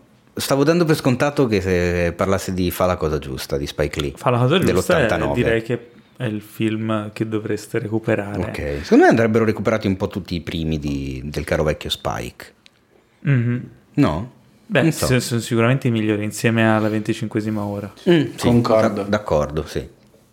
E Black Clansman, che non butterei Eh, via. Eh, ho, male, ho- ho risentito quel sapore dei, dei primi in, in Anche quello, se insomma. ormai io nutro un'avversione verso Spike Lee dopo l'ultima premiazione degli Oscar, che gli- se lo avessi qua gli metterei le mani Ma chi se ne pensavo- frega? Ma separa l'uomo dall'artista, su. No, siamo d'accordo, io separo l'uomo dall'artista. Eh, A me- no. A me piace tantissimo Klaus Kinski, eppure sarebbe, se tornasse in vita gli spare- gli- sarebbe da sparargli in testa per quello che ha fatto. E invece. Danny Aiello nella Ma, vita eh, no, privata? No, no, ma lascia stare. Eh, Parliamo di Danny Aiello, Danny Aiello nella vita Kinski. privata non lo conoscevo. Nemmeno io, però... Nemmeno io. Però era- tengo nel cuore il suo Sal, il pizzaiolo che lavorava con John Turturro, tra l'altro, in Fa la cosa giusta, che è quello che diciamo mette in moto tutta la, tutta la questione di guerriglia che c'è nel film, perché lui, pizzaiolo italo-americano, e sulle pareti della pizzeria voleva avere solo ritratti di famosi italo-americani, mentre invece nel quartiere dove si trova, che è un quartiere principalmente nero, eh, i ragazzi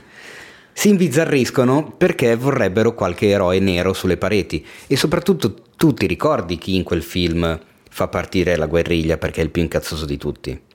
Era per caso... Giancarlo Giancarlo, Esposito, esatto. ovvero il, caso, il caro Goose Fringe di Breaking Bad. Mitico Giancarlo, che ho avuto il piacere di incontrare quest'estate. Esatto, che abbiamo rivisto in una poltrona per due. Esatto, è vero, è vero, Eh. c'è anche lui. Giancarlo E- Esposito sembra una persona molto alla mano, devo dire. Lo è, lo è davvero. Talmente alla mano che quando era a Pisa ad accompagnare la figlia che stava facendo l'università gli hanno fregato la bicicletta. No, povero. Pensa a te. O Esperienza. non era a Pisa? Non mi ricordo se era a Pisa, Pisa. Pisa. Era a Pisa. Sì, Eh, a due minuti Eh, da Firenze. Quindi niente, sal- salutiamo, no, P- Pisa sì, praticamente si giri Sì. l'angolo. Esatto. Eh, salutiamo Danny Aiello eh, che ci ascolta da lassù. Non so se ascolta il Non lo so se podcast. questo- Vabbè, comunque magari due parole di italiano le capiva. Ma sì, E passiamo ai trailer. Trailer ragazzi, Importanti. mica cazzi. No, trailer questa settimana, wow direi. Allora, partiamo col botto. Con il primo wow. Dead Dix. Boh, No, No. partiamo già con Dead Dix così. Sì. Sì, subito, via, dai. Cazzi morti. Esatto. Co- cos'è, guarda, cos'è Dead Dix? Eh, Vi, vi lascio la parola, visto che siete degli aficionados di questo regista emergente, eh, indipendente. Io direi di lasciare parlare il Mace perché sono le, sono le cose sue queste. cioè. Film- Io vedo già un good night, good luck sul sito dedicato a Dead Dix. non, non te lo so dire. È prematura. Scritto, ah, scritto e diretto da Chris Bavota e Lipola Springer. Ah, certo. Il caro Bavota, come non conoscere È Bavota? Io a casa ho una maglietta con scritto Directed by Bavota. È un film abbastanza inquietante. Sì, eh, per ora nel trailer si vede. È un horror, è un- diciamo. sì, sì, un film we- weird. Più che Weird altro, horror. più- più che- sì, Parte un- la un sottocategoria weird- dell'horror dei weird Esatto. Io, esatto. se posso essere sincero, non ho capito una mazza. Ho capito che trailer. sono fatti e hanno allucinazioni e c'è del sangue, dei sacchetti con dei contenuti strani e disgustosi. Sì, ma lui vi- continua a vedere se stesso. Sì, e la trama è Sì. questa. defunto. Ecco, ecco, no, no, aspetta, aspetta, aspetta. Prima della trama buttiamo lì due impressioni Ah, su vero, quelle- sulle è immagini, vero. così, perché il trailer così ti butta soltanto immagini senza farti capire un cazzo. No, ma allora, come, Eh. come- come pasta, eccetera, è, è strano perché sembra tra l'amatoriale e, il, e l'autoriale invece. Perché È l'amautoriale. L'amautoriale, bravo, quanto ti amo quando ti inventi queste cose. Eh, però sicuramente diciamo sembra interessante, no? Cioè ci sono diverse cose che ti lasciano un po'... Esatto, un po' perplesso. Un po' bah. Ehm, a me sinceramente ha ricordato un po' Primer per certe cose, Eh, si iniziano sì. a vedere tutti i corpi, le robe, Sì. questa cosa del film amautoriale, no? Sì, sì, sì, è vero, c'è quella Eh, pasta lì. E sicuramente non si capisce una fava di quella che sarebbe la trama del trailer, ma eh, vedendolo così una chance gliela dai. Guarda, eh, implemento quanto hai detto tu, sembra un po' primer, però come se si fosse fatto trombare da ex drummer. Ma belle queste Allora, Eh? La suggestioni. storia, la storia è questa: Becca riceve una telefonata dal suo fratello suicida. Corre a casa sua Che e lo, trova, e lo trova. Che già eh, non è male come No, incipit. si, si sta per suicidare, insomma. Eh no, Certo. ah ok, non che si è già suicidato. No, si sennò- sta suicidando. E si ritorna a Corre a casa sua per soccorrerlo e lo trova lì che sta benissimo, ma è circondato da cadaveri di se stesso. Minchia. Ok, questa è la, è la- la trama. Bellissimo. Quindi insomma, eh, sembra curioso. E cadaveri di se stesso, quindi altre, al- altre realtà alter- alternative barra parallele. Il film spagnolo, quello che piace tanto a te, Teo, quel tizio con la faccia bendata. Ehm, eh, beh, Che ha un- che piace tanto a te, piace Eh, tanto a Chrono te. Crimenes, Esatto. che c'ha anche il titolo Time, inglese. Time Crimes. Time Crimes, esattamente. Fatevi un favore e recuperate Time Crimes, è un Sì. bel titolo. Ci siamo dimenticati di citare la cosa che, che fa da padrone in questo trailer, Cioè?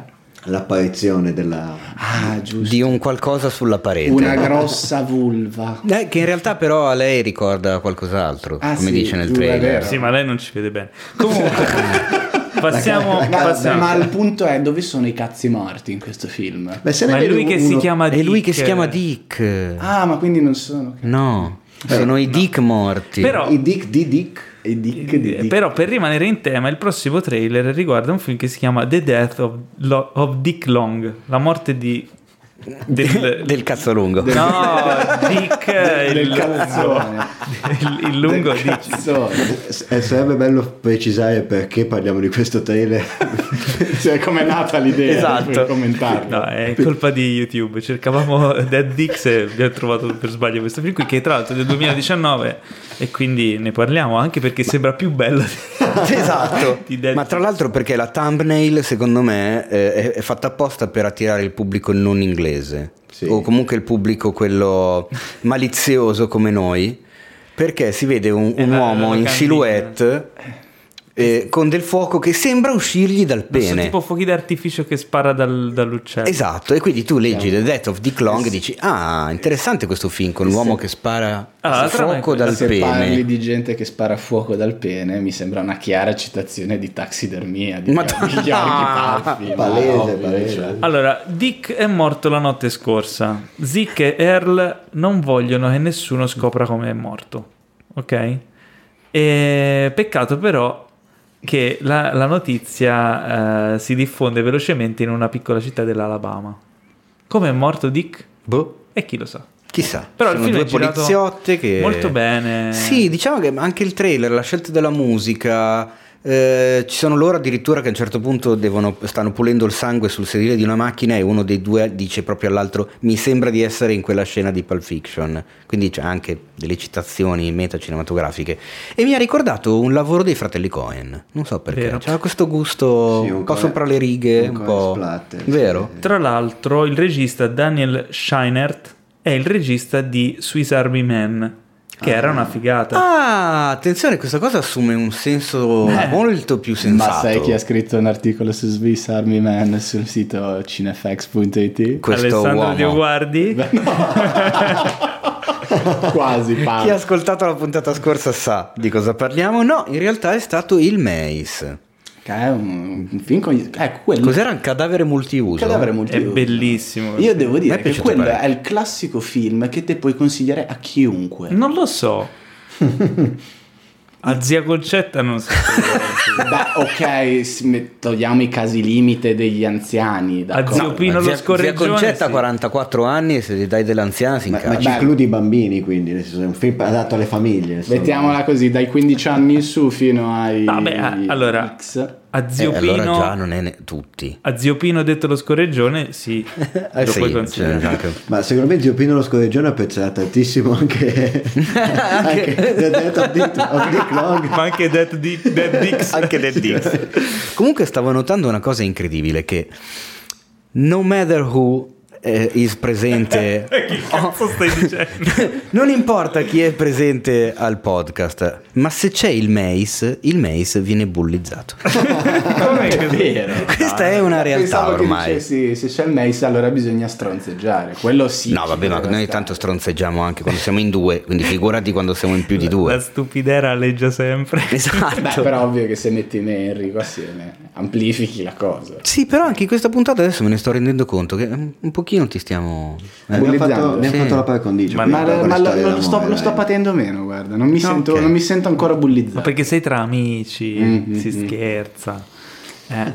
Ma avrai modo di essere bullizzato adesso che parliamo del trailer di The Witcher. Ah! Eh, già vedo la faccia infoiata del Mace. Ma no, ma io- Parlaci un po', tu sei, allora, tu sei il più esperto in materia, mi sa, perché Nicola, tu Sì. non hai letto il romanzo, No. giocato al gioco. Ma neanche cioè. io in realtà ho, gio- ho un- Hai giocato al gioco, Ho, gio- ho giocato al gioco. ho Che è già qualcosa. Io l'ho comprato, ma non ci ho giocato. Non chiedere perché, era in offerta. Io non chiedere. ogni volta Io ho che- comprato il libro ma non l'ho letto. Non è la Vabbè. prima... no, in realtà non è vero. Allora, non è la prima volta che parliamo di The Witcher perché era già uscito un teaser, quindi stiamo parlando di una serie TV che esce tipo ora, eh, domani, eh, Dopo il 20 domani, dopo domani. domani. Ven- 20 dicembre, quindi chi ci ascolta Il 20 probabilmente tra poche ore potrà vederla. È uscito oggi, ragazzi.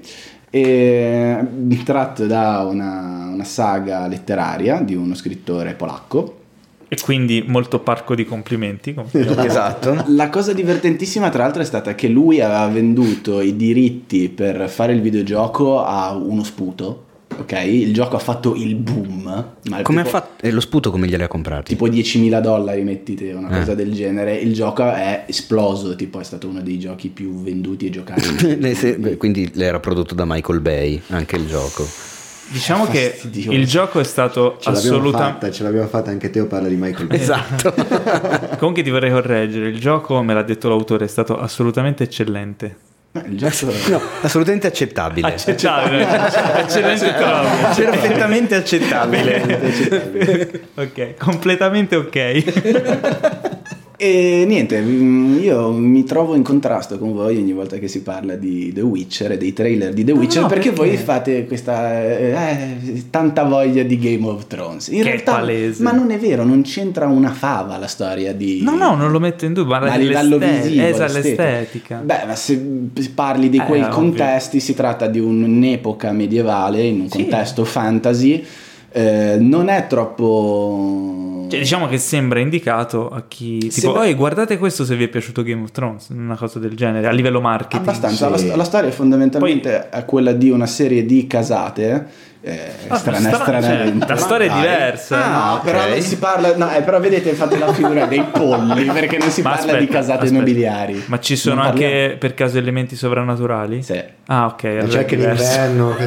No, non c'è l'inverno. Ma c'è un logo con un lupo? C'è un logo con un lupo. Ah, beh, però c'è un logo con uno. C'è un lo- È un'altra storia. No, aspetta, aspetta, è diverso, è diverso. L'eroe che salva tutti ha i capelli biondi. Ah, no, ok. bianchi, Bianchi, bianchi. chiari, chiari. Vabbè, quindi parliamo di diverse casate che forgiano questi, mh, questi Witcher, che sono i cacciatori di lupi mannari, streghe e tutti gli esseri più infestanti del, del mondo, dell'universo di The Witcher. E la, la storia del protagonista è questo Geralt, of Riv- Geralt di Rivia, che è uno strigo appunto, e vengono sottoposti Che a questo... Un? È uno strigo. Il, te- il stre- termine, sì, esatto, eh, non sono degli stregoni perché non, non fanno le magie come i maghi e le streghe, però utilizzano dei glifi e hanno insomma dei, dei semipoteri magici. te- Ah, tendenzialmente. ok. Diciamo che è un mondo complesso, un po' tipo quello di È Tolkien. un mondo estremamente. è per quello che mi piace. Perché Ah, è, un mondo, ecco. è un mondo est- è un mondo estremamente articolato, si percepisce anche se non hai letto i libri del fatto che c'è, c'è tanto di cui parlare eh, relativamente all'universo. E la frase di lancio è The Witcher is coming. No. Sembrava un pirlo. Quindi, E oggettivamente il trailer comunque è molto molto bello, cioè è molto suggestivo come Secondo me a le, livello potenziali- visivo. le potenzialità perché sia una bella serie ci sono, ci sono tutte. Cioè, la, la storia, la storia è figa. Io per dirti, eh, giocando a un videogioco mi sono appassionato tantissimo a quello che erano le dinamiche tra i personaggi, anche perché è un RPG. Quindi, eh, quindi immaginarlo trasportato su uno schermo e potermelo godere in una serie tv, eh, in questo caso prodotta da Netflix, eh, mi fa felice. Secondo Certo, me potrebbe ma essere. io sono incuriosito, sicuramente. Anch'io. Ti dico la verità, il primo trailer mi era sembrato un po' cheap, Mhm. invece questo qui è molto meglio. Probabilmente nel primo trailer non erano pronti ancora molti dei VFX e quindi erano limitati nella scelta delle immagini da mostrare. Qui si vede che si sono sbizzarriti, hanno, hanno diciamo un po' flesso i bicipiti. È una, storia, è una storia molto molto articolata e i personaggi sono molto ben definiti. Cioè il personaggio di Geralt, anche solo giocandolo, eh, ti ci affezioni, ti piace perché è raccontato bene e funziona. Quindi vediamo se sono riusciti a fare lo stesso anche nella serie TV. Sì, onestamente l'unica cosa proprio che vedendo il trailer ho detto, ah, questa cosa proprio no, sono quei cazzo di capelli che c'è in testa ai capi. La parruccona. Sì.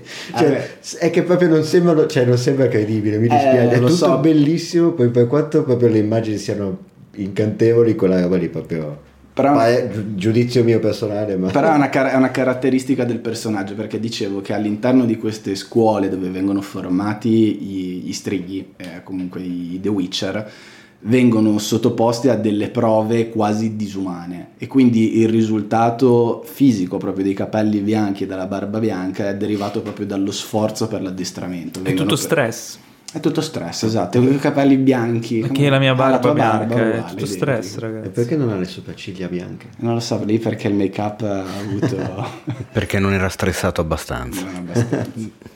Quindi Quindi l'ultimo livello. Quindi, quindi è interessante. È interessante Paolo, sono Ok. co- concordo. Ok. Io- a me non è chiaro dal trailer, poi non conoscendo niente nella storia, il romanzo, il gioco, chi sia il, nemico, cioè nel senso, co- cosa, cosa devo guardare, che storia sto, sto seguendo?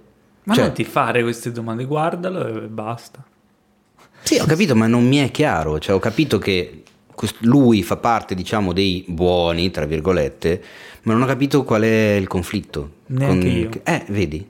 Dei buoni, oddio, che tra l'altro una cosa essenziale che mi sono dimenticato di dire è che i, i Witcher sono, sono dei cacciatori di teste, non sono dei buoni. Cioè, Certo. eh, se, se non vieni pagato nel gioco, comunque anche all'interno del, del romanzo, eh, te, te ne sciacqui, te, te ne lavi le mani. Quindi sono dei mercenari Mm. i Witcher, sono dei, dei- dei professionisti che lavorano nell'ambito del taglio alla testa. Ok, ma non è che sì. con questo trailer hanno dato un po' tro- tante cose per scontato allora, cioè, Può essere. fidandosi della fama, dei magari non romanzi vogliono del gioco. Magari non vogliono svelare troppo. Eh, se ci fai caso nel, nel trailer non vedi, un- non vedi una strega, non vedi un lupo Eh no, mannaro, esatto. non vedi i demoni degli acquitrini, non vedi nulla di male. Demoni degli acquitrini. Sì, ci sono miliardi, nel gioco ci sono miliardi di razze di animali, demoni, bestie diverse, per ognuno di loro c'ha la pozione o l'arma da utilizzare. Lo strigo per esempio ha due spade, una spada d'argento e una spada normale.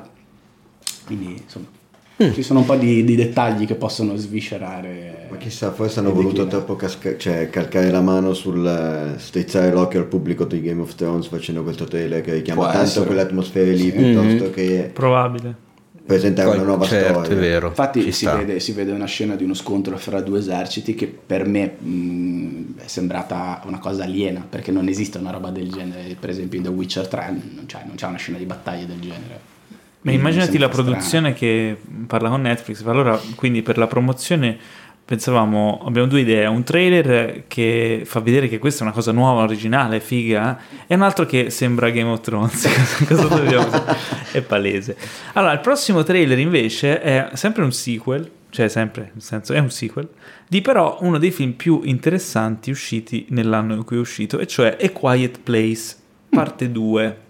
Eh, il trailer diciamo in cui non si vede quasi nulla, No, se non foglie secche. Piedi che camminano eh, cercando di non far rumore finché non arrivano davanti alle foglie secche. Aia. Quindi il nemico, il cattivo di, questa- di questo mm, film, di questo seguito di A Quiet Place, che se non avete visto fatevi un favore, andatevelo a recuperare perché è un gran film, in- sarà l'autunno. In realtà Paolo c'è... Essere, sì. In realtà c'è da dire Paolo che non è il film più Fall bello, is coming, eh? Che è anche una brutta A Quiet, A Quiet Place, è anche, una, è anche una brutta copia di The Silence. Credo che si chiami The Silence. Cos'è? Sai quello che è, È quello uscito che è arrivato Netflix? dopo. Esatto, Esatto. Quello è arrivato dopo, tipo due mesi dopo, Vabbè, era la esatto, volevo copia. No, no, no. Quiet. Place è fantastico. Poi eh, devo dire, Ci l'atmosfera. sono un paio di c'era- cose verso la fine che secondo me, vabbè, sono Sì, anche vabbè, quelle ma- how convenient. Ok, però. Però l'idea è molto bella e poi comunque vabbè è messo, sch- scritto, Scritto, diretto, diretto, interpretato dal caro Krasinski Sì. e, E quindi in, questo insomma gran sequel, merito in questo sequel ci sarà anche Killian Murphy. ah molto Ma- interessante Ma mi sono fatto solo io la domanda, cioè non la domanda, solo io posto l'affermazione, ma perché hanno dovuto fare questo sequel? Era tanto bello quel finale. C'è un prima. motivo in realtà molto profondo che ha detto John Krasinski. I soldi. Ha incassato un fottio. Vogliamo i soldi. ha incassato talmente tanto che lui gli è venuta un'idea geniale per il esattamente Però scusa, eh, non era, mi date ragione, non era così bello il finale del primo. ci stava Era finale del primo però diciamo che un film che faccia star zitta tutta una sala cinematografica non fa mai male Assolutamente. eh, quindi benvengano Ma per chi non sa di che cosa si tratta, possiamo raccontarlo. Magari Ah, per chi non è sapesse di che cosa Un eh, mondo post-apocalittico, eh, diciamo, invaso da delle bestie ali- aliene Sì. che eh, attaccano chiunque faccia il minimo rumore. Quindi attirate dai rumori. fine questa Basta. è la Una sinopsi di- famiglia si semplice trova- esatto Una famiglia si trova a, sopravvi- a dover sopravvivere in questo mondo, famiglia di moglie, marito e tre bambini. sì Due, tre. due più due, uno tre, due, piccolino tre, tre, Ah, giusto, due. E succedono un sacco di cose brutte. Però era diver- Però era- in maniera bella. Era molto bello come era stato rappresentato questo universo narrativo, cioè tutti i loro vari espedienti, tutto Esatto. il Cioè, mondo, il detto- linguaggio dei segni eccetera Il concept che ho detto io è molto semplice, molto accattivante. È, è bello vedere come riesce a sviluppare appunto la storia, come loro fanno a sopravvivere, perché loro sono in questo mondo ormai da anni, quindi hanno sviluppato tutta una serie di tecniche, ma soprattutto l'atmosfera che il Era film fortissimo. riesce a regalare al pubblico. Sì. E in sala appunto era figo perché tutti erano ah, troppo zitti, Atterriti. paura di fare il minimo rumore. e poi comunque c'è Emily Blunt Bravissimo. Eh. È che John Krasinski E si ricorda neanche l'angolo i bambini. dell'ormone di Tutti no, Eh, tutti, vabbè, oh, insomma, va tutti gli attori, anche i ragazzini, sono spettacolari nel film. Quindi c'è anche John Krasinski è stato bravissimo non solo a recitare, ma a dirigere. perché tra l'altro è la, mo- è la moglie di Emily Blunt non so Ah, se sì? lo sai eh, sì. Ah, è vero. Che quindi comunque non è mai facile dirigere bene la propria moglie chiedere a Roberto Benigni. Ecco, giusto per non tirarlo ancora in mezzo. Andate- invece- co- intanto correte a vedere Pinocchio eh, così la butto lì come ho detto settimana scorsa perché intanto nel frattempo è uscito. Cioè io Eh, la settimana scorsa ne ho parlato perché l'ho visto in anteprima. Esce oggi. ma esce in queste ore quindi correte E invece un film che di rumore ne fa a sufficienza è Top Gun Maverick. Perché ci sono gli aerei, no? Gli aerei fanno rumore. Hai presente? Che- Mi devo andare a rivedere Top Gun vecchio che non me lo perché? ricordo. ma è necessario? Sì, dici? sì. take my breath away Eh, o mi ascolto solo la soundtrack. sì No, secondo me fate- è la cosa bella del film vabbè Fate la compilation dei momenti di Jennifer Connelly. Torna il momento Esatto. ormone. Io infatti andrò a vedere Top Gun Maverick solo perché c'è Jennifer Connelly. Cioè me l'hanno venduto benissimo perché c'è lei. Mi è bastato quel frame e andrò. Ma secondo me comunque il trailer rispetto a quello che era eh, il primo film io mi aspettavo di più sinceramente dal punto di vista proprio visivo no? cioè Mhm. ci sono tutte le, le cose le sboronate gli aerei le cose però Il testa in giù, esatto coso, testa eh. giù di traverso La- lui- qualunque lui sulla moto. qualsiasi cosa sulla moto, c'è- lui che passa in mezzo. poi sul finale c'è proprio quell'onda d'urto che spazza il tetto di una casa, che è una roba incredibilmente figa, però il primo film aveva proprio quella roba di, cioè tutto luccicava là, in quel film, qualunque c'è la pelle da giocare, tu idee, qualunque cosa luccicava, era sempre il tramonto, no? Cioè c'era proprio quella Quella patina. magia. Era un po' Michael Bay comunque, Esatto. Top Gun. Eh? Se è, un- posso... è un, è un Michael Bay fatto bene. Esatto, è un, eh, è un proto Michael Bay Eh, la- comunque l'estetica di Top Gun. Tony Scott, grandissimo Tony Scott. Era di Eh, Tony Scott il... Sì, è di Tony Scott, Ah, il primo, sì. Io ho guardato il trailer eh, aspettando tutto il tempo l'arrivo del mio amico Val Kilmer, ma non si è palesato. Ma tu sei sicuro che ci sia? Sono sicuro al 100% anche perché lo seguo su Facebook, era tutto contento dell'uscita del trailer. Ma E- pensa a te. Magari penso lo va a vedere. No, no, c'è lui, c'è. c'è. Che fa ancora Iceman, fa? immagino. Fa ancora Eh, Iceman, certo. certo. Che però nel frattempo è diventato Meltman. No. Povero. Me- Povero, melted dai, man. Fare- Ma no, perché fare passato del tempo si è sciolto. Non faccio delle battute su Val Kilmer anche perché è stato veramente male, serio. Quindi non mi permetterei mai. Comunque, Però la- si è ripreso. Quindi. Dopo John, fortuna, sì. dopo John Krasinski di prima, la regia di Top Gun Maverick è di Joseph Kosinski, Ma veramente? che aveva diretto Tron Legacy e Oblivion. Ai. Beh, Eh, Oblivion ah, non non così. E, proprio- e Fire. Squad. Ai ai. È? Diciamo che non sono proprio dei bei biglietti da visita. Dai, Oblivion non era tutto da buttare. Non l'ho visto. Non è quello con, con Tom Cruise che continua a ripetere. No, quello è, quello- Edge no, of eh, Tomorrow quello è- No, no, no. con Emily Blunt. Quello è No, lui che fa il guardiano del- di, di- di una tar- di una terra distrutta. Esattamente. Che però c'è un doppio Sì. Eh sì, colpo di scena. non è un filmone, eh, non lo sto difendendo, però non era tutto da buttare, secondo me.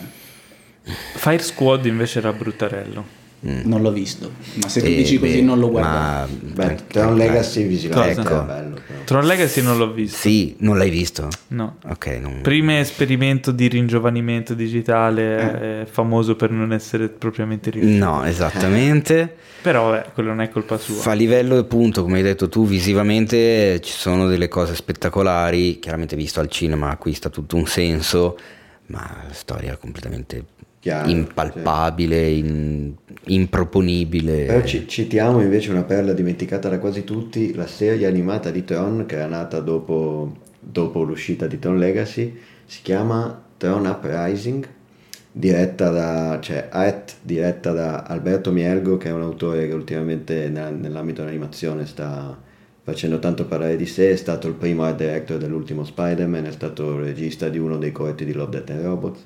Ah. E- Ah. È stato l'art director di questa serie per Disney XD, Sì? mi sembra, eh, di Tron, molto molto molto interessante, soprattutto dal punto di vista estetico ovviamente, ma anche Beh, è, un, è un bello show, solo una stagione poi cancellata come tutte le cose belle, però Peccato. andatela a recuperare. Però vale la effettivamente pena. Tron è un franchise della Disney che meriterebbe di più. Mm. Ma anche perché è abbastanza sfigato se ci pensi. Cioè, Però è figo. Il primo ha- è stato Fatevi un una favore. apripista per un sacco di cose. Tra l'altro il Cinefect carino, eh, quando lo proposero come all'Academy per la categoria migliori effetti speciali, l'Academy lo escluse perché ritenevano che gli effetti speciali fatti col computer non andassero bene perché era barare. che faceva il computer al posto tuo. Che fa ridere se ci pensiamo adesso, cioè è stato escluso dalla categoria, poi questo è quanto si dice, il rifiuto venne da lì. Tra l'altro, Tron Legacy non tra- ha avuto un gran No, no, successo. però Tron l'originale. Sì? eh, l'avete rivisto di recente? No. Qualche Mm, anno fa. sì. poco prima di vedere Tron Legacy, quindi ormai qualche anno fa. Quindi tu sei, eh, Nicola, tu sei quello che l'ha visto più di recente. Regge ancora? Mm, beh, diciamo è sicuramente un film datato da un punto di vista visivo rispetto a quello che siamo abituati a vedere oggi.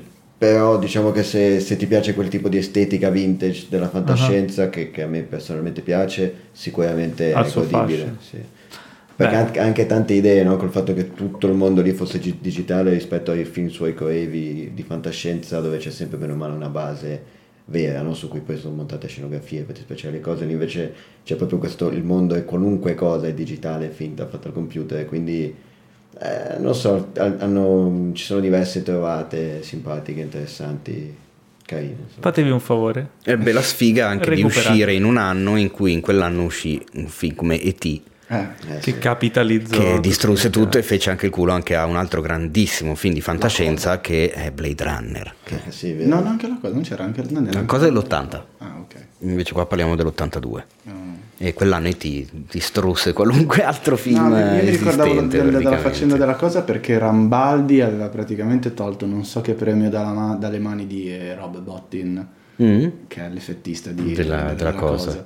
E quindi per quello che dicevo della cosa, ma evidentemente ho sbagliato. No, Ma sta- tornando a Top Gun Maverick, ehm, ricordiamo che Tom Cruise per prepararsi eh, alla parte si è arruolato nell'aeronautica eh, per dieci anni e ha partecipato a innumerevoli missioni in Afghanistan, eh, quindi è diventato assunto, cioè i gradi che lui ha nel film lui li li ha veramente davvero. E pilota degli aerei veri. Dei con, Tomcat. eh, Sono dei Tomcat. No, dei Tom Cruise. Dei- rinominati. Era per quello che l'ho detto, perché farebbe ridere. sì. Quindi Tom eh, anche questa volta è riuscito a sopravvivere alla produzione. E... Non si, è, non si, è saputo di cose eclatanti come succedono sui Mission Impossible, di cose lui che fa cose strane. Sì, forse ha guidato, no, non credo abbia guidato, sarà stato credo all'interno di un cui... vero aereo. Sì, non so se era, forse era telecomandato. Però la scena in cui si vede lui in primo piano, si vede lui in primo piano con la faccia che si deforma per l'accelerazione, credo che sia vera. Sì, però non so come. Conoscendolo non so poi. perché, ma sono sicuro che lui non mancherà di farcelo notare. Ma assolutamente. E, neanche, e, quindi di conseguenza neanche io di farlo notare esatto. a tutti. L'unica voi. cosa che mi sento di dire su Top Gun è che se è un film che se viene estrapolato dagli anni in cui è uscito po'. Cioè io ho la non sfortuna so. di non aver mai visto Top Gun non l'ho visto quando ero bambino. Okay? Io sì. L'ho visto per la prima volta qualche anno fa, si parla di 4-5 anni fa. Ed è una zozzeria? Non è una zozzeria, ma l'ho finito di vedere. Ho detto, beh, e quindi dov'è tutto? Per tutto sto ah, clamore? Io l'ho visto ai tempi e ho pensato esattamente la stessa cosa tua. Quindi non è proprio una Teo, questione di contestualizzarlo. Ti stupirò. A me non ha mai fatto impazzire e non capisco ancora oggi tutto questo amore nei confronti di Boh, uno dei manifesti del cazzodurismo americano, eh, proprio quello. del reganiano, di quelli più beceri. Sì. Cioè... Allora, ti stupirò, a parte che il cazzodurismo reganiano non va mai ostracizzato. Eh, Ma insomma. Però... Eh, io da ragazzo da piccolo, da bambino, quando insomma a scuola tutti ne parlavano, Top Gun era il mito, così, eh, lo vedevo, andavano in televisione Anch'io pensavo la stessa cosa, però poi andavo a scuola e dicevo che figata toccare. Ah, vedi? Ho comprato il bomberino nuovo. Guarda, eh. L'unica cosa mi ricordo che mi era piaciuta di Top Gun, a parte la colonna sonora, era Kelly McGillis. Ah. Devo sempre tornare lì.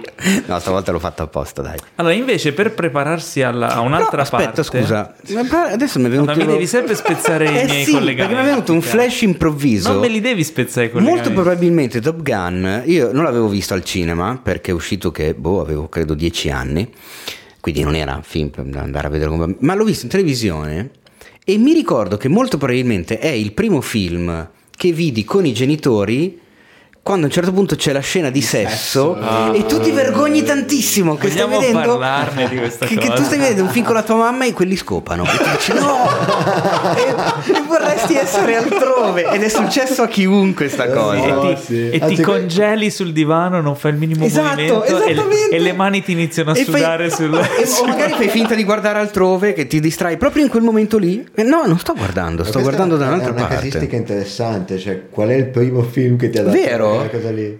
Tipo nel tuo caso Top Gun qualcuno questo ma credo sia proprio Top Gun e, e proprio durante Take My Breath cioè proprio quella roba lì che dici cazzo e speri che duri il meno possibile quella scena. Dici va bene basta cazzo. Sì che poi guardi col, cioè punti con la testa verso la tv ma però con l'occhio guardi, guardi quello e dici mi sta guardando mi sta guardando ti senti in colpa tu perché stanno facendo qualcosa che è una sensazione io, stranissima. Passerà passerà io, sta per finire io in genere mi alzavo e me ne andavo. Facevo, vado prendere, no no vado a prendermi un bicchiere d'acqua era la cosa così pensavano che andavi a fare, a fare qualcos'altro, no, addirittura a me tante volte capitava di queste cose succedevano con film che avevo già visto che io stavo guardando magari con mia madre e mio padre. E quindi tu quando sapevi? sapevo che c'era la scena di prendevo e dicevo ah, mamma io vado a prendere un bicchiere d'acqua. No a me invece è capitato che dicevo mamma però al supermercato vado a prendere. Esatto. tipo mamma vediamo questo film che è bellissimo che è un film che avevo già visto. Poi a metà mi ricordavo cazzo ma tra poco c'è quello oh no. Che cosa ho fatto sudori freddi mamma ti faccio vedere un film bellissimo Ninfomania ecco siamo ancora lì eh, vabbè salutiamo le nostre mamme comunque sarebbe interessante voi non ve lo Invece ricordate qual è il primo eh?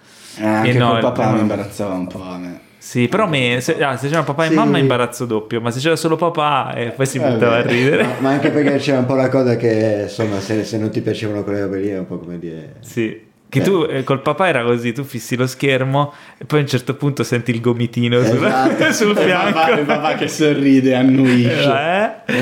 eh, vabbè. Passando avanti, un altro attore che si è preparato duramente ingrassando, invecchiando e perdendo i capelli è Pierfrancesco Favino che è diventato Craxi per fare Amamet. non sono sicuro che sia lui che si sia preparato o sia il make up, però è identico a mm. Craxi. Ma la voce. Il caro Bettino ha fatto un lavoro sulla voce devastante. Ha fatto tutto quello che non ha fatto Remo Girone per interpretare Enzo Ferrari. Basta, te, te è rimasta qua. No, ma ti giuro, ma ti giuro, perché cazzo, Enzo Ferrari si sarà meritato qualcosa di più di Craxi. Sì, Paolo. La butta in politica. Ah, vai, chiudili, chiudili. Vabbè. E quindi no, il film Hamamet eh, di Gianni Amelio Sì. E sembra molto molto molto molto come direbbe il nostro Adriano Interessante. Interessante, che è il nostro aggettivo preferito fondamentalmente. A me ha stupito molto che la, la colonna sonora di accompagnamento non fosse Ah, da Mamet. Ah, no. Dai, ragazzi, è Mamet di Paolo Rossi. Ma cioè, perché? Le basi. Perché? Vabbè, ma è di, è didascalia tu Perché? pura. pa- vabbè, era una una cagata da dire così. Ah, ok. Fatevi un favore no, è per- ascoltate Adam Mamet di Di Paolo, Rossi. Vabbè, sì, una è vero. incredibile, bellissima. Però pensavo fosse una cosa seria, per quello che ci sono rimasto male, che era una cazzata. Ma secondo me ci poteva stare bene. secondo me ad Amamet di Paolo Rossi la metterà Nolan in Niente. Anche perché Amamet quasi è palindromo, ma no, ma non lo è. No. Eh, no, io sono curioso di vederlo anche perché ovviamente dato il titolo eh, è evidente che parla che parli dell'ultimo periodo della vita del caro forse parla cioè forse ci sono anche dei flashback parla anche Sì. del prima mi sa Sì, però Ci diciamo vengo. che sarà incentrato sul suo autoesilio, che in realtà era semplicemente una, una fuga una dalle fuga. responsabilità e dalla galera. Eh, per l'ex leader del Partito Socialista Italiano, secondo me i più giovani non hanno la più pallida idea di chi cazzo No, sia. assolutamente Vero? però l'hanno sentito sicuramente nominare da Secondo sì. qualcuno al bar Comunque è una figura centrale, importantissima della politica italiana, della famosa Prima Repubblica, degli sgoccioli alla fine della Prima Repubblica, perché poi eh, una volta finito lui è arrivato, è arrivata Tangentopoli con la rivoluzione di Di Pietro nelle aule, è Beh, spuntato diciamo Silvio Berlusconi ed è nata la Seconda Repubblica. lui è andato quindi- via giusto in tempo Eh sì, è certo, ci aveva visto un po' lungo. I Ah, tempi sì, di cui, sì, di quando c'era- era tutto un magna magna. Sì, i tempi dei favolosi anni Ottanta nei quali l'Italia stava a mille, andava tutto bene, erano tutti ricchi e si è capito dopo che stavamo eh, arricchendoci sulle spalle di quelli che sono arrivati dopo, ovvero noi. Noi. e voilà Eh sì, Beh, Eh, vediamo, film- vediamo cosa racconta, ecco come. Eh, Perché tra l'altro comunque- dovrebbe uscire quando è che esce? non mi ricordo Non lo so, non ho visto una data anno nuovo Non mi ricordo. nel trailer, credo. Oh, Perché non ci lo so. stanno quei, quei fiori che ti, ti- Ti destabilizzano un po' l'attenzione alla fine, è vero? Questi garofani un po' fastidiosi. 9 gennaio Ah, beh, cavolo, è qua. Eh, alle porte Prevedo pioggia di David per eh, Favino. Chiaro. Sì. Che tempo- poi uno può vincere, non è che Un, te- un alla tempo fine. c'era spazio per tutti gli attori. Eh, adesso c'è solo, c'è solo Favino. Favino. Ma anche il make up sembra che ce l'abbia tutto addosso lui. Sì, Gli altri sì, attori sì, sono loro, no? Cioè le lui, facce che hai visto in mille altri film. no? Esatto. E invece lui è... Ah, ha voluto fare un po' il Christian Bale. Dopo il traditore mi sembra che abbia sfornato un'altra performance di alto livello. E invece a marzo uscirà il nuovo film di Autumn the Wild, che è Emma, con Anya Taylor-Joy. Eh sì, la Thomasin di The Witch. Ok, abbiamo visto il trailer, eh, molto interessante. Tratto da un romanzo di Jane Austen, quindi si parla di costumi, è una commedia in costume. commedia, costume, romanticismo, eh, battute sagaci. Fotografia deliziosa. Esatto, pastellosa, col- pastellosa, molto colori, pastello. colori belli, eleganti. Io poi ci sballo con le ambientazioni così E, e scambi, e scambi di battute piccate e, e pungenti. E colonna sonora di accompagnamento per i due trailer spettacolari. Per uno c'è le quattro stagioni di Vivaldi, invece per questo c'è il papageno di- del flauto magico di Mozart. E che insomma non è che parliamo degli No, ultimi due stronzi. perché danno, danno veramente un ritmo a tutti e due i trailer delizioso, specialmente per l'abbinamento con le immagini. È vincente. Io sono curioso di vedere lei protagonista in un ruolo del genere perché a me lei in The Witch mi era piaciuta veramente un casino. Sì, sì. L'ho rivista in un altro film. In Split. eh, bravo, in Split che mi era piaciuto. Ma il film mica tanto, però vabbè. C'è anche su Playmobil. Cioè, non sta scherzando. I Veramente. puntini sulle i. Oh cazzo, vabbè. Infatti c'è questa cosa doppia no? delle, delle carriere di tanti attori che da una parte fanno i film autoriali, poi vedi la loro faccia e queste cose e dici ok. Perché? Perché hai fatto il film di Playmobil? Da una parte c'è l'arte, dall'altra parte c'è il mutuo. C'è la finta. Esatto. Ecco. Comunque Emma sì, sembra molto, molto interessante. A me ha ricordato un po' quelle commedie in costumi inglesi, tipo mi ha ricordato un po' il, il film di l'importanza di chiamarsi Ernesto Sì. come, come mood, no? Sì. quel, Sì, quel sì. tipo di eh, bene o male comicità, situazioni bene o male contemporanee ma portate in un, in una- in un, eh, contesto in costume che quindi quelle- queste cose ti dà quel, quel distacco necessario no? per vedere quelle situazioni in, in quanto tali. Interessante. Per sì. certi versi forse anche la favorita. Vagamente.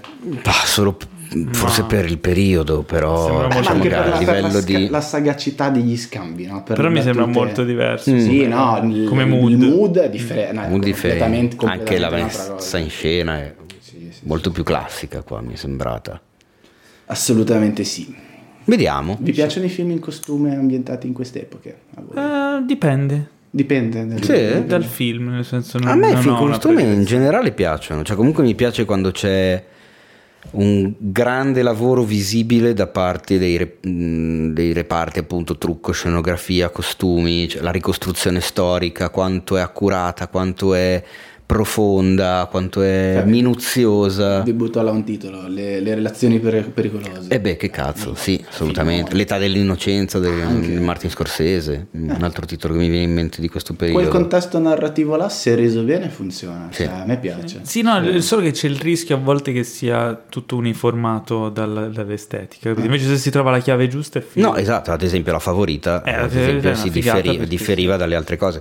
Un altro che ha cercato di differire, secondo me, è Maria Antonietta della Coppola, che però Vabbè. non lo so, non mi aveva convinto. Non l'ho visto, ma fondo. me l'hanno parlato molto bene come estetica anche lì. Sì, effettivamente forse il grande rischio di queste cose è sempre cadere nell'estetica, nel manierismo. No? Eh, esatto, più che altro lì c'era una voglia di essere a tutti i costi moderni, ma non ci riusciva fin- fino in fondo. C'è addirittura un'inquadratura dove, anche se non lo sai, se lo sai le notti al volo. Ma io mi ricordo, l'avevo visto al cinema e ci avevo fatto caso, infatti mi aveva un po' stranito, in cui fanno un'inquadratura del guardaroba e ci sono un paio di Converse, Eh sì. messe apposta Sì, sì. per dare un tocco che tu però che dici, che sì, ma perché? Cioè, non... Vabbè, ma infatti la coppola ha delle belle trovate ogni tanto, ma ogni tanto ha- al contrario. Io magari dirò una bestemmia per molti, ma oltre a Lost in Translation dei suoi non c'ho... No, aspetta, Il Giardino delle Vergini Suicide Sì? Vabbè. e Lost in Translation che però rimane ancora secondo me il suo film più riuscito. Gli altri non li ho proprio mai digeriti, soprattutto Somewhere. mm, ancora Stiamo- mi spiego come abbia fatto a vincere. Mentre tu parli, loro non ci vedono, ma stiamo scuotendo tutti la testa. Eh, vabbè. State annuendo, non scuotendo. È Scuotendo vero, no. è vero, annuendo, stiamo annuendo, hai ragione. No, stanno scuotendo la testa ma in alto e in basso. affermativo. è sempre uno scuotere. Allora, per ultimo abbiamo quello che a mio parere il trailer più bello del- di questa settimana. Dead Dix. No, hai ragione, dopo Dead X. Eh, dopo. The- dopo Dead X, e sto scherzando. He- In the Hates, il Ah, è eh, nuovo film di, ehm, diciamo, tratto da un musical di Lin-Manuel Miranda, che sapete chi è, se non lo sapete informatevi, autore di... eh, Brutto ignorante. Non puoi dire una cosa del genere in un podcast. Non posso spiegare chi è Lin-Manuel, è difficile. Allora, Lin- Lin-Manuel Miranda è un autore di musical, ma anche attore mh, e anche autore delle musiche, per esempio, di Moana, eh, anche di, del nuovo, come si chiama? La Mary Poppins. Eh, e comunque grande autore è, è autore de- di un musical che si chiama Hamilton che ha vinto tutto il vincibile a livello di teatro e questo è il musical che lui ha fatto prima di Hamilton e che viene trasposto a film eh, con il regista John Chu, John M. Chu, che è stato il regista di Crazy Rich Asians, che in italiano si chiama? Eh, Ricchi- credo Crazy Asians, eh, una roba del genere. Ricchi asiatici. pazzi. Mi ricordo. Vabbè. E, mm, Comunque gran merito arrivare prima di Hamilton, perché ehm, per gli ultimi campionati mi è sembrato uno veramente im- imprendibile. Quindi... Non l'ho capito subito.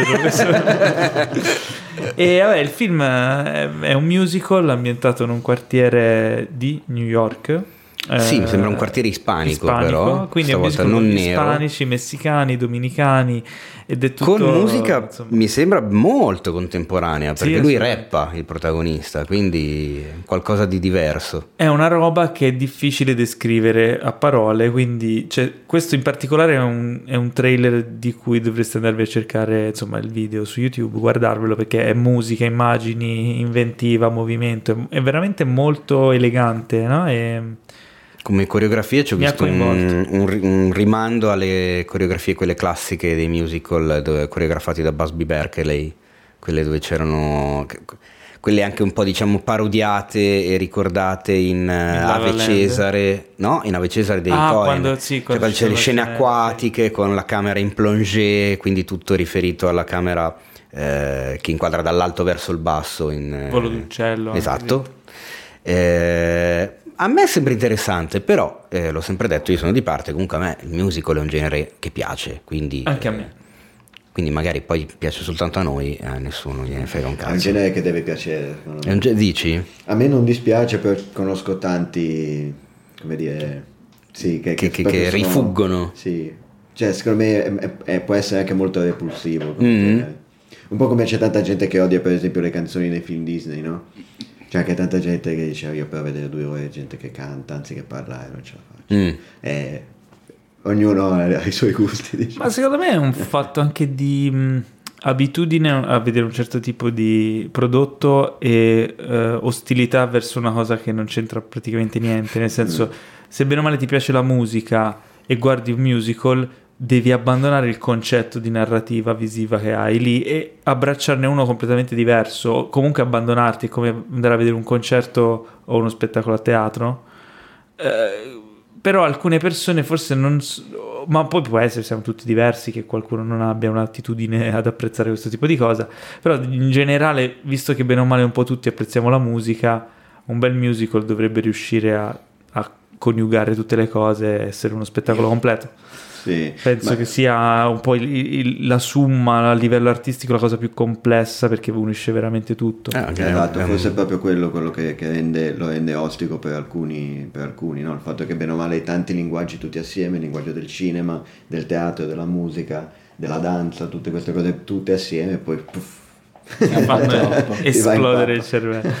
E vabbè, quindi insomma andatevelo a recuperare perché è un, un bel trailer, un trailer molto promettente. Molto interessante.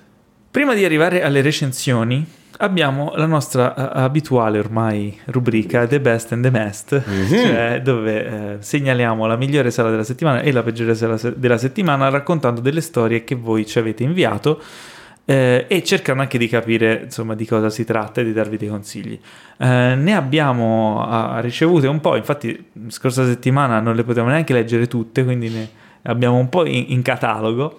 E la prima eh, è di eh, il, il primo The Best, cioè la migliore sera della settimana, ce la manda Gabriele Busonero.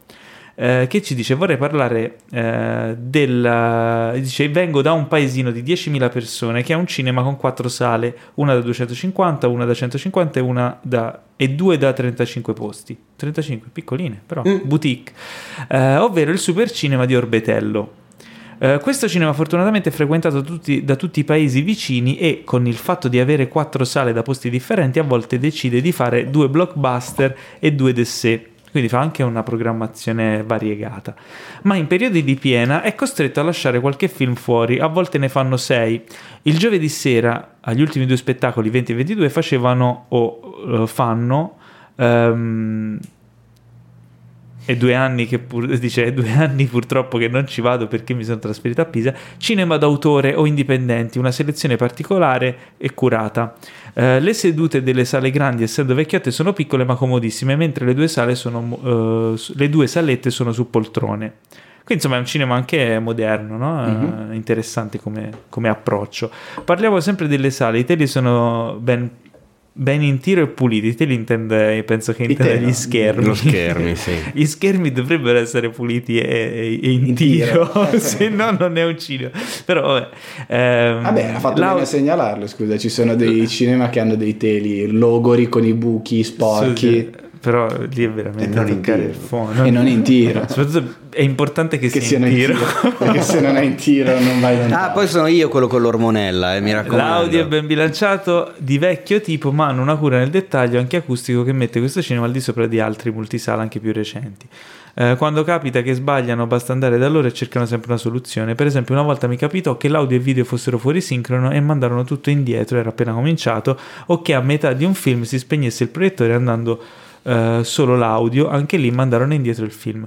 Per di più, tanto sono, mani- tanto sono maniaci che ogni 15-20 minuti fanno il giro di tutte le sale. Questo è importante. Oh, questo questa è una bella cosa, infatti. Eh, non è certo tutto rose e fiori, ma nella media dei cinema da me provati merita un 8,5 che diventa 10 solo perché sono cresciuto in quel cinema. Allora, di sicuro qui c'è dell'affetto verso la sala eh, Super Cinema di Orbetello, però la Provincia di Grosseto, volevo Esatto. sottolineare. Cosa importante è che si nota che l'esercente ha cura del, insomma, del servizio che dà, controlla, è ehm, attento verso i clienti eh, e tiene in tiro lo schermo.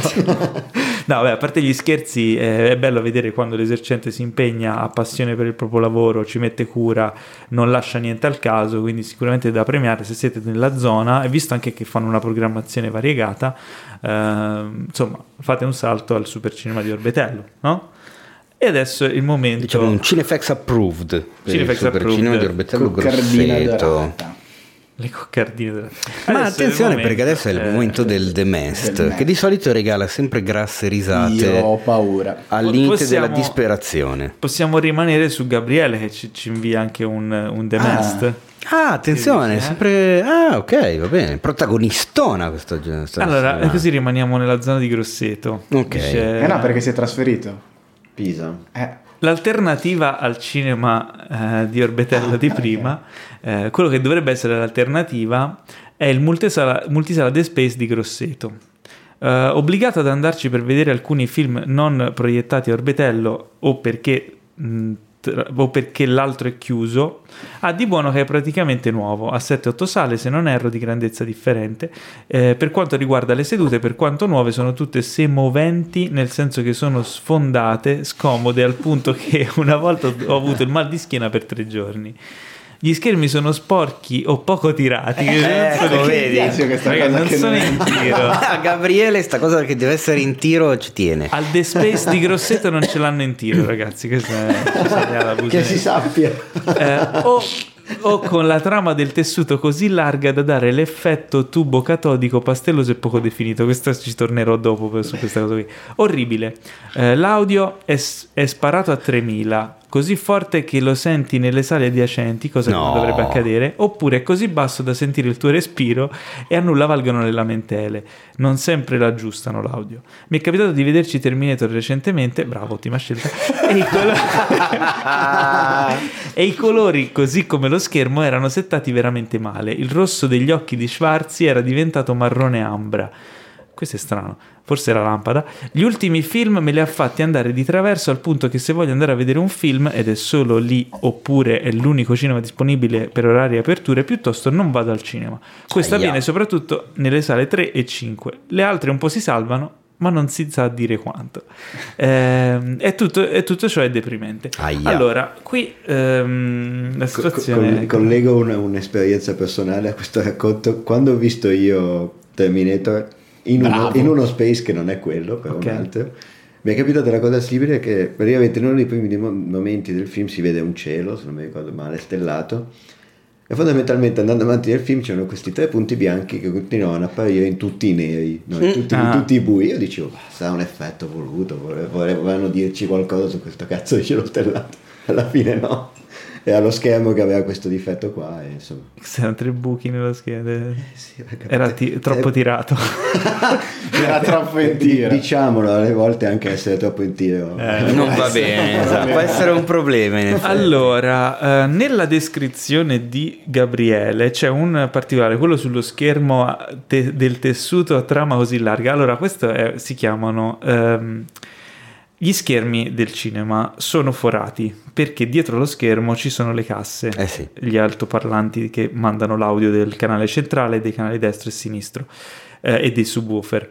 Um, per passare l'audio gli schermi hanno bisogno di avere dei buchi. Ora esistono schermi con diversa grandezza dei buchi della foratura. Esistono, e anche esistono, diverso passo tra esatto, esistono quelli microforati, esistono quelli con i fori più grandi. Il, la scelta del tipo di foratura dipende dalla distanza dello schermo dalla platea. Quindi capita spesso in alcuni cinema in cui questa distanza è stata scelta male che se stai nelle prime file o addirittura anche a metà sala riesce a percepire la foratura dello schermo e questo è un difetto di progettazione della sala. Questo è Ma quante ne sa Paolo Cerlamano? Riguardo agli occhi marroni di, di Schwarzenegger, potre, qui azzardo un'ipotesi, potrebbe essere una lampada morente mm. che altera che i colori va, e, va più sul caldo. e dà meno luminosità, però mh, mm, è una mia ipotesi, non lo so. Quello che si evince è che il, uh, il, personale non sia stato particolarmente attento, anche visto che uh, Gabriele ci scrive che le segnalazioni non sono servite a molto. Quello che è veramente triste è che Gabriele dica piuttosto non vado Esattamente, questo secondo me è gravissimo. E questo è il motivo per cui facciamo questa rubrica, perché se uh, l'esercente non è attento al lavoro, al, al prodotto che offre, al servizio che offre all'utente, l'utente smetterà di andare al cinema e l'esercente non avrà più un lavoro da fare male, non avrà proprio più un lavoro. Mm. Quindi eh, è un appello il nostro, un appello accorato verso gli esercenti bravi a fare ancora meglio il loro lavoro, verso gli esercenti meno attenti a darsi una svegliata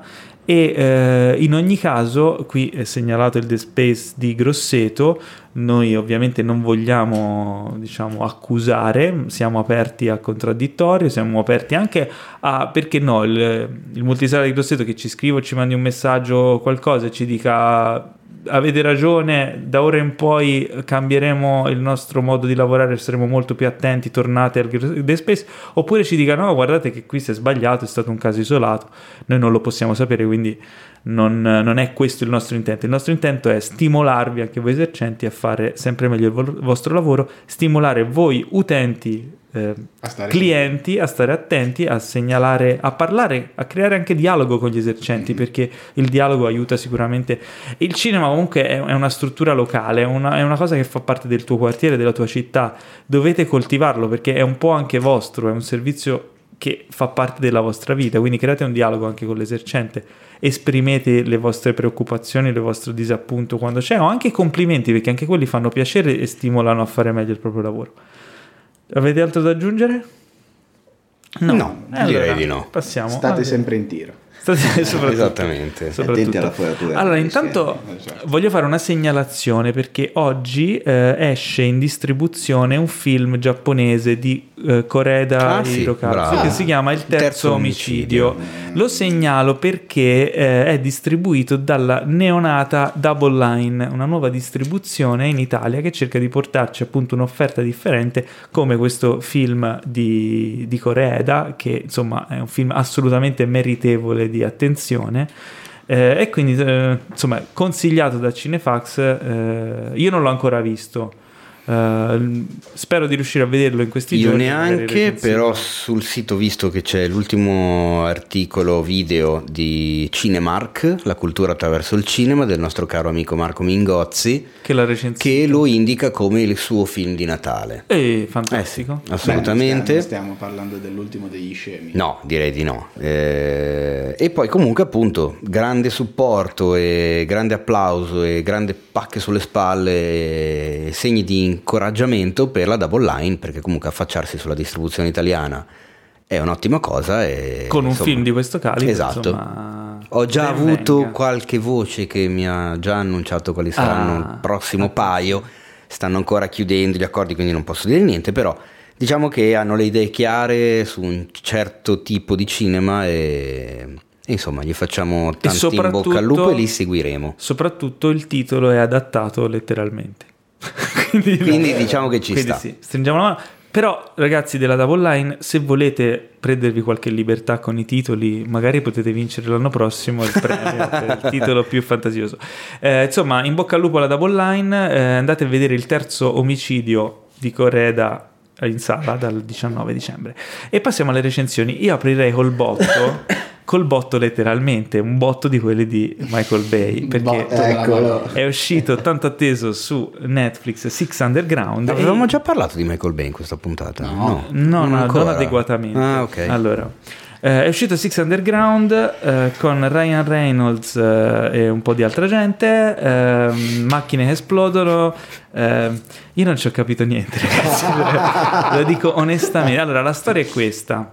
Eh, mm, Ryan Reynolds è un... eh, eh, no, aspetta. È, è un genio miliardario playboy filantropo che eh, decide di darsi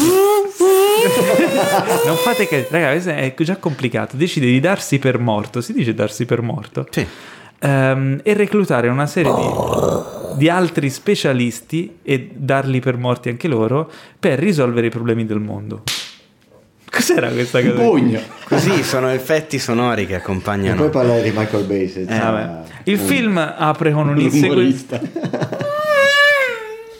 non è Questa era sulla la formula Formula queste erano le Questo era mani Hamilton. No, raga, allora un attimo di serietà perché qui Dai. da ridere ce n'è, Dai, nel senso, dai, dai. no, con tutto il rispetto. Allora, Michael Bay eh, prende, allora questo è il, è il secondo film più costoso prodotto da Netflix dopo eh, The Irishman. Megoglioni. 140 milioni. Michael Bay ha detto tieni 140 milioni, fai esplodere, fai quello che ti pare, no? Come abbiamo, eh, diciamo... Quanti di questi prima. 140 milioni arrivano da Fiat però? Ah, non lo so. Eh, Perché guida cazzo di l'Alfa Alfa Romeo. Romeo verde Ma mela, eh, mai cioè, abbastanza. verde lime. Eh, ma non Eh, solo, c'è anche la lavazza, la, la tazzina. È Ah, vero, sì? c'è tutto lavazzo. C'è sì, proprio sì, un sì. sacco di product placement. eh, È una pubblicità con delle esplosioni. Vabbè, come tutti i film di Michael Bay alla fine, perché Però non ci quello è. robot questa volta. Però non ci... Ah, attenzione. Male. Allora, il, il film è una specie di heist movie, no, dove c'è i vari specialisti delle varie cose, dove però invece del heist devono uccidere qualcuno, deve fare una sorta di mm, co- omicidio e robe. Eh, la storia da un certo momento in poi, cioè no, dall'inizio in poi non si capisce più niente, Ehm, e quindi dici, vabbè, almeno mi godo le scene d'azione. Devo dire la verità, ci sono delle cose assurde, cioè assurde nel senso, oh mio Dio, cosa sto vedendo, è una roba esagerata. Il film apre con questo inseguimento a Firenze. Io sono cresciuto a Firenze e, mm, e quindi ero ben contento di vedere Firenze in questo contesto. Eh, macchine esplodono, cose assurde. Mi sono anche preoccupato per la salvaguardia di, alcuni monumenti o strade, eccetera. Se no, che a un certo punto girano una strada, ci sono tre inquadrature di Siena. Cioè, a un certo punto girano in una strada e sono a Piazza del Palio a Siena, cioè proprio evidentissima Siena. E tu dici, chi se ne frega della geografia, no? È bella Siena, che fai, non la la, la topografia negli inseguimenti No, non è eh, mai stata esatto. al centro dell'attenzione. Però dura, sono tre inquadrature o due della durata di un secondo e mezzo ciascuna e poi sono di nuovo a Firenze e Siena non si vede mai più. E quindi torniamo al discorso prima del girare il film eh, ottimizzando i costi, eccetera. Non ha senso questa cosa qui. Perché io sto ancora chiedendomi. Perché siete andati a buttare dei soldi Sono, a sono Siena avanzati 50 milioni. Che fai? Non- facciamoci tre giorni di produzione a Siena per, per un secondo di per- film. Sono andati a mangiare a Siena. dai. Non ha Si senso. sono fatti la gita, Paolo. Poi, tipo, eh, sono, l'inseguimento è lunghissimo. Secondo me la, la, la Proloco di Siena eh, fa parte del Però non lo so, non lo so. Però l'inseguimento è lunghissimo. Macchine esplodono di qua e di là, poi finiscono agli uffizi, all'accademia, davanti a David. Ah, vero. di tutto. Poi, eh, tipo, finalmente, dopo un sacco di minuti del film dove girano in centro, cioè stanno facendo sta gara, sta corsa velocissima, sì, sono sempre in centro. Che il Certo. centro di Firenze, ragazzi, l'ho girato a piedi in 20 Eh, minuti. sì. Eh, Finalmente sono fuori, in campagna. Poi fanno altre due strade e sono di nuovo in centro a Firenze. Cioè non, ha, non ha senso. Questa È cosa non sa- magnifico. è, è magnifico perché a un certo punto dici, vabbè, abbandoni ogni speranza di, che ci sia una coerenza, una Ma logica. passano dalle cascine? No. Eh, no, ma Neanche. passano, c'è tipo che ne so, ma a un certo punto sono. Se no era giustificato, visto quello che gira alle cascine, era giustificato Ma che più o meno. cosa fosse... No, comunque, allora, ehm, secondo me è il peggior film di Michael Bay in Mm. assoluto. Cioè, Oddio, non ho visti così tanti, ma è una dura lotta. Eh? Mm, Cioè, secondo me è davvero. Cioè, perché non ha. C'è anche una coerenza narrativa, non c'è. I personaggi. A parte l'incoerenza, è, è montato da. Non so. Non so chi è il montatore, ma ubriaca. penso sia una scimmia Tossica. paralitica, non lo so. Perché cioè, ci sono incongruenze di montaggio una dopo l'altra, cioè robe del tipo una sta facendo un'operazione in auto un'operazione chirurgica mentre questo guida No. e le schizza tutto il sangue in faccia. No. E poi si gira, parla a un altro e non ha il sangue in faccia. Poi ri- rinquadra di me e di nuovo il sangue in faccia. Poi di nuovo non ce l'ha, poi ce l'ha, non ce l'ha, non ce l'ha, non ce l'ha, ce l'ha, non ce l'ha, Ma e poi ce aspetta, l'ha. co- correggimi, c'è anche la, tipo la, la cartolina di presentazione in cui si vede proprio il rallenti dello schizzo di sangue che le, si- che le inverte la faccia, giusto? Sì, sì, E non è sì. che tipo lo lecca via una roba del Sì, sì, genere. sì. Quindi e poi lo- nell'inquadratura dopo non ce Non l'ha. c'è- Quindi te te lo sto facendo vedere, poi Sì, nell'inquadratura bene. dopo... c'è un rallenti, una roba insomma, un inquadratura poi evidente. Tra l'altro, eh, chi, chi lavorava sul set, perché comunque sono set italiani, quindi c'è chi, chi lavorava, io ho avuto delle- dei racconti del fatto che i truccatori special effects make-up erano banditi dal set una volta che avevano preparato gli attori. Ora, voi non lo sapete, ma solitamente in una produzione il, il make-up artist rimane a controllare le riprese perché se c'è qualche ritocco da fare in corsa è sempre pronto lì a intervenire in ogni pausa, va lì, ritocca, sistema, fa in modo che sia sempre Come tutto tutti i reparti. Michael Bay no, fuori dalle balle. E ma se succede c'è da fare qualche ritorno? No, no, si fa in post. E però evidentemente qualcosa gli deve essere sfuggito. Oppure A me è arrivato un altro racconto su Michael Bay a Firenze. Vai. In una, una sera, una delle tante sere in cui avevano finito le riprese, capitava spesso che la troupe e lo stesso Bay andassero in questo pub dove c'era un jukebox, comunque la musica da pub. E praticamente pare che una sera sia partita, ma così random, eh, Don't Wanna Miss a Thing degli Aerosmith, al che Michael Bay si è alzato per ringraziare. Nessuno perché era convinto che l'avessero messa in suo onore per Armageddon. Quando in realtà nessuno aveva pensato a questa cosa. Ma vedi, quando sei E lui, molto egomaniac, si è alzato per ringraziare tutti, salutando, alzando il braccio. Grazie, thank you, Ma thank you, thank you. poi la gente che diceva, cazzo vuoi? Cioè, sei proprio. E questa cosa mi ha Ma fatto chi un po', un po' ridere, un po' tristezza. Ma vedi, quando sei Michael Bay hai, hai la colonna sonora che ti segue. Esatto, sì, come Peter Griffin in una puntata, che come desiderio chiede di avere la colonna sonora nella vita. Comunque niente, il film... eh, Sforziamoci di dire qualcosa di positivo su questo film. Io Perché posso dire una cosa positiva anche Ma se non non l'ho visto. visto. Lo so, però so una Forse cosa. per quello che puoi Vai. dire una cosa positiva. Vai. Però so una cosa, mesi fa, e l'abbiamo anche pubblicata sul sito, girava un video di Ryan Reynolds che appoggiato a un muretto eh, faceva un video in cui diceva sì sono molto contento di girare con Michael Bay perché quello che mi piace di film di Michael Bay è la quiete. È la tranquillità che c'è sul set e in quel momento dietro di lui c'era un incidente clamoroso tra due No, sì, macchine vol- volavano via due che sal- macchine, esatto sì. volavano nel cielo due macchine la cosa divertente è che è stato notato e infatti diventerà un cinefact questa cosa. eh, nel film montato, la scena, in una delle inquadrature di quella scena in cui le macchine saltano via, si vede Ryan Reynolds lontano di schiena che sta Davvero? facendo quel video. No, lo Eh devo sì. rivedere.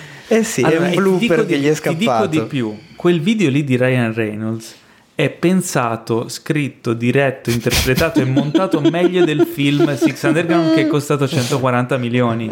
Ha più coerenza narrativa. Ma anche quel video lì qualche milioncino comunque. Dici? con tutte le macchine. che Beh, saltano. considerando, forse quel video lì col cellulare sarà costato 2 milioni. no, comunque eh, il problema è quello, cioè non c'è coerenza narrativa, è un film d'azione senza una senza niente che ti tenga viva l'attenzione o l'attaccamento ai personaggi, non c'è posta in palio, non, non c'è nulla che ti porti avanti nel seguire quello che succede, che ti colleghi ai personaggi emotivamente. Il film è una cozzaglia di scene d'azione più o meno improbabili e tra l'altro in alcuni casi anche iperviolente. E per carità, in alcuni momenti è anche divertente da vedere, è un bel vedere, cioè veramente c'è un... è una sorta di, di demo, di showreel di quello che si può fare quando c'è un sacco di soldi da buttare via. Secondo me funziona molto il film nelle, delle scene d'azione, nelle scene comiche all'interno delle sequenze d'azione. Sì, qualche risata la strappa. Perché lì sono gli unici momenti è divertente. Delle gag? Sì, perché lì dici è cazzo. Slapstick. Sì, quello, quello, sì. Però è No, un filmetto, disastro. È un filmetto, sì. Cioè la trama non, ha- non è interessante. oh, è Beh, se avete l'abbonamento a Netflix, guardatevi l'inseguimento a Firenze iniziale, poi... Ma no. Beh, quello è, voi. è un, è un corto del film, quello vale, no. vale la pena. Sì, no, La- ti la- giuro, io, allora, io ragazzi, ve lo dico, mi sono preso una pallottola per voi, sono arrivato alla fine solo perché volevo parlarne nella recensione. Avrei tolto, più volte volevo togliere il film perché è veramente inguardabile.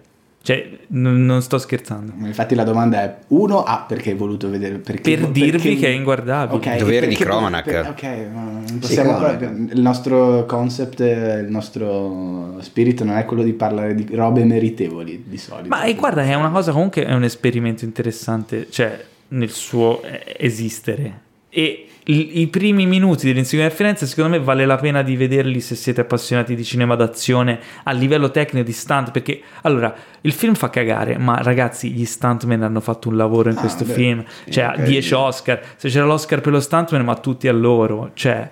Il, il cinema va anche inteso come è una forma d'arte collettiva a cui partecipano tanti artisti e in un film del cazzo come questo ci può essere un lavoro da 10.000 Oscar come quello che hanno fatto gli stuntman che ha rischiato di morire per questa stronzata più e più volte al giorno. E ti giuro il film è impressionante il lavoro di stunt che viene fatto e non gli verrà mai riconosciuto Ai, niente ai Los Angeles eh, Film Critics eh, c'è il premio per i migliori stuntman, ma la- la- è stato premiato Joker. e questo è assurdo Non è assurdo se pensi che Six Underground è uscito solo su Netflix, quindi probabilmente non Ah, può non concorrere per nessun premio. no no però sai. raga Ma era cioè già uscito quando, quando hanno dato, assegnato il premio? Perché non è uscito qualche giorno fa comunque. Non lo so, sì, forse no, forse è uscito troppo tardi, in effetti. ma andiamo avanti Eh, Adriano tu che sei seduto vicino a Nicola fai finta che lui non esiste e parlaci di Klaus Ok, va bene. Facciamo finta che Nicola non esista. Allora, Klaus è un film di Natale che racconta le origini di Santa Claus. Inizia con la storia di questo posti- postino che... posticcio No, è un postino che è il figlio del direttore dell'Accademia dei Postini.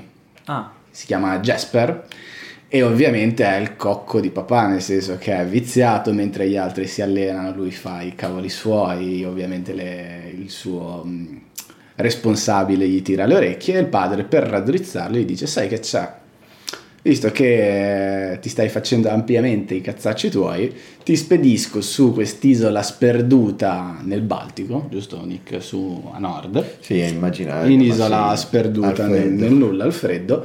E finché non eh, verranno inviate da, da quest'isola 6.000 lettere, tu rimani là.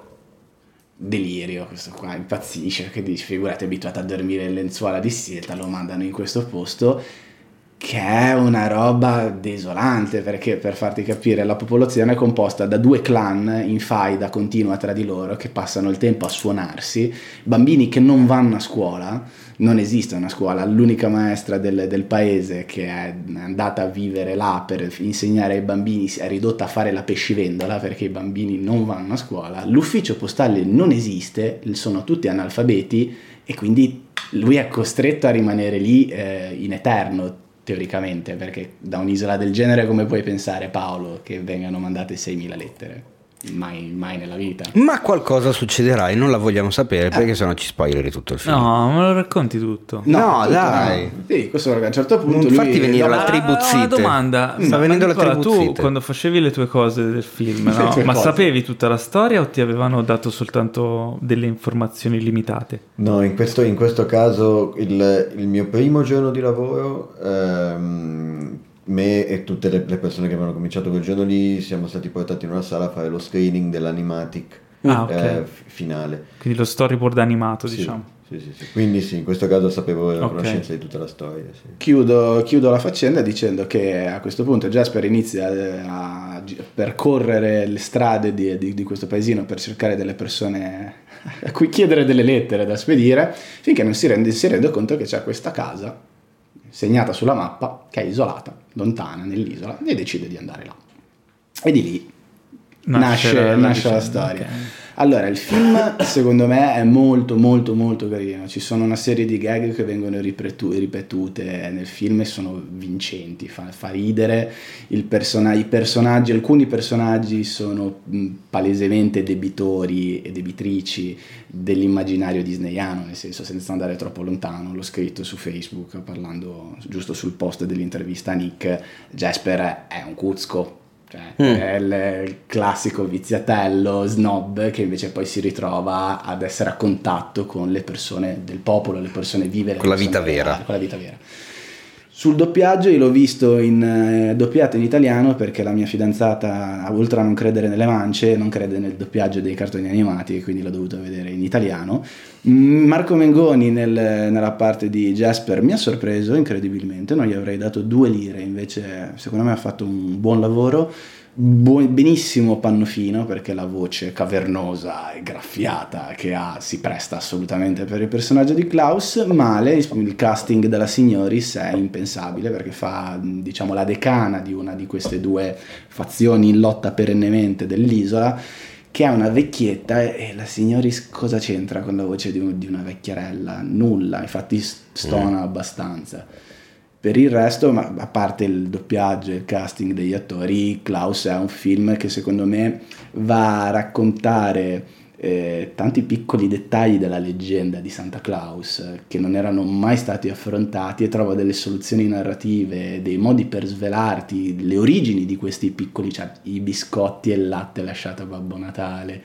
ehm, la, la slitta delle renne, il vestito di, di Klaus, ti fa vedere da dove arrivano. L'altro- ipotizza un, un- un'origine per tutti questi elementi e secondo me lo fa in maniera molto molto molto bella, molto sentita, molto toccante. A me è un film che ha emozionato. Sono arrivato alla fine e mi sono sentito toccato. Film, Non, film per tutte le età oppure... Assolutamente sì, sì. assolutamente sì, per grandi e bambini. Interessante. Consigliatissimo ovviamente prima della sera di Natale, ragazzi. Certo, quindi certo. andate su Netflix. Fa- faccio caso adesso al fatto che comunque tu ti chiami Nicola e hai lavorato a Klaus. Cioè, ci ho messo insieme adesso le cose ed è molto buffo. È ancora più vicino perché il mio, io sono mezzo greco, il mio nome greco di battesimo è Nicolaos. Eh, quindi è ancora- direi che proprio siamo ancora più attaccati alla cosa. Invece io vi voglio parlare della prima stagione di Watchmen, targata HBO, che si è conclusa e- ed è una delle migliori stagioni dell'anno, se non la. Ehm, il lavoro di Meglio di mm, Cernobbio? Chernobyl non l'ho finita di vedere, Aia. ma stiamo parlando di due cose molto Aia. diverse, perché Chernobyl è Sì. comunque ispirato a fatti realmente avve- Vabbè, avvenuti. ma è comunque una serie. Nel caso di ehm, Watchmen, eh, per chi non lo Meglio di sapesse, The Boys? Molto meglio di The Boys, ma tipo non c'è paragone. Meglio di Euphoria? Non l'ho visto fuori. Eh, Però ma- non facciamo paragoni. Allora, eh. Watchmen, Watchmen è ehm, un- fondamentalmente è una storia. Meglio della seconda stagione di Baby? Mm, eh, forse. Eh, Watchmen è una storia originale ambientata nell'universo narrativo di Watchmen della graphic novel degli anni 80, Watchmen, da cui è stato tratto il film di Snyder, ma la serie è slegata dal film, si riferisce ai fatti avvenuti nella graphic novel, ma non pretende che voi abbia- l'abbiate letta. Diciamo che eh, potete essere completamente a digiuno di Watchmen, guardare la serie e capire tutto quello che c'è da capire. Chiaramente se avete letto il graphic novel coglierete dei riferimenti, ma non sono vitali o essenziali per la comprensione della serie. La serie si svolge al giorno d'oggi, è una ucronia, come ama dire Teo. Ancora con sta cosa. Perché l'altra sera hai detto... Cioè non è che io se definisco un microfono Ti fa- microfono è perché lo amo, amo dirlo, Scusa, perché è un microfono. Ti fa schifo dire ucronia? No, ma è, è una cosa che definisce quello che è. Perché non, non è che sono io che amo dirlo, è una definizione. È una storia ambientata in un presente alternativo in cui gli avvenimenti del passato sono differenti, in cui il presidente degli Stati Uniti è Robert Redford, in cui... Ma non, Eh? eh, che- non- non interpretato da Robert Redford. Ah, Interpretato è Robert Redford. Sì, che però Eh. anche nella serie è Robert, È Robert Redford, sì. È Robert Redford, ah nel senso sì, è Cioè, Robert Redford l'attore che interpreta Robert Redford. Esatto, come fu Reagan, in questo caso Robert Redford è diventato e c'è tutto un motivo. Eh, Jeremy Irons interpreta un personaggio, non dico chi perché viene svelato nel corso della trama eh, e- ed, è un, eh, ed è uno spettacolo da vedere, cioè è veramente bravissimo. Regina King è la protagonista della, della storia e interpreta questo personaggio nuovo. Eh, Sister Knight è il suo nome di battaglia. ehm, ed è ma- fantastica anche Regina lei. King che continua a ripetere uno dei nomi e cognomi più clamorosi che si possano Effettivamente pensare. sì. Fai chiamarti Regina King, però vabbè. E, e niente, il cast è veramente insomma, di livello, attori di primo calibro, cioè, soprattutto, ma la cosa che colpisce è come viene messa in piedi la serie e la sceneggiatura.